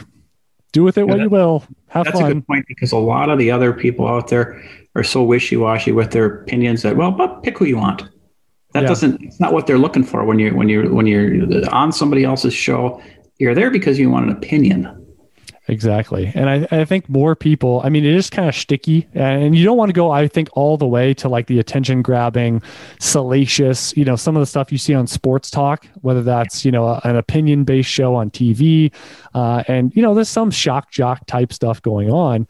I don't think that's the extreme we're talking about, but there's a difference between having a take and like you said, you got to be open to being right and wrong. And really it's about the I talk about it, you know, in the trading universe all the time. It's like mm-hmm. how about you just compare how many big hits and massive win trades versus the massive losses? You know, that's a high variance outcome there. And then, you know, the little ones, you know, marginal wins, marginal losses, yeah. But but if you win a lot more big trades than you lose, yep. There you go. And you got to be okay. We all remember the losses. I get all that, but well, you certainly have learned to evolve because you, when I first started listening, it was it was wide receiver, wide receiver, wide receiver, right? Well, that and was it, in 2015. Things were different. Yep. yep. Yeah, that's what I'm saying. But you didn't. Yeah. You you realized you know what was made more sense, and you pivoted and Yep. And the more analysis I do, the more risky these young guys who haven't been there, done that, and it's probably just me uh, getting a little more mature as well. Of like, you know what? I'm I'm even in March. I, I remember what it's like to set a lineup. I remember what it's like to have a guy getting eight, nine, ten targets a week, and uh, that's a lot better than trying to start some uh, whippersnapper like uh, Bryan Edwards of just like a dart throw of like, yeah, right. you know, uh, that's all I got because I don't actually have good wide receivers. I have right. developing wide receivers that uh, maybe someday all of them combined turned into one good player. Right. great, great job.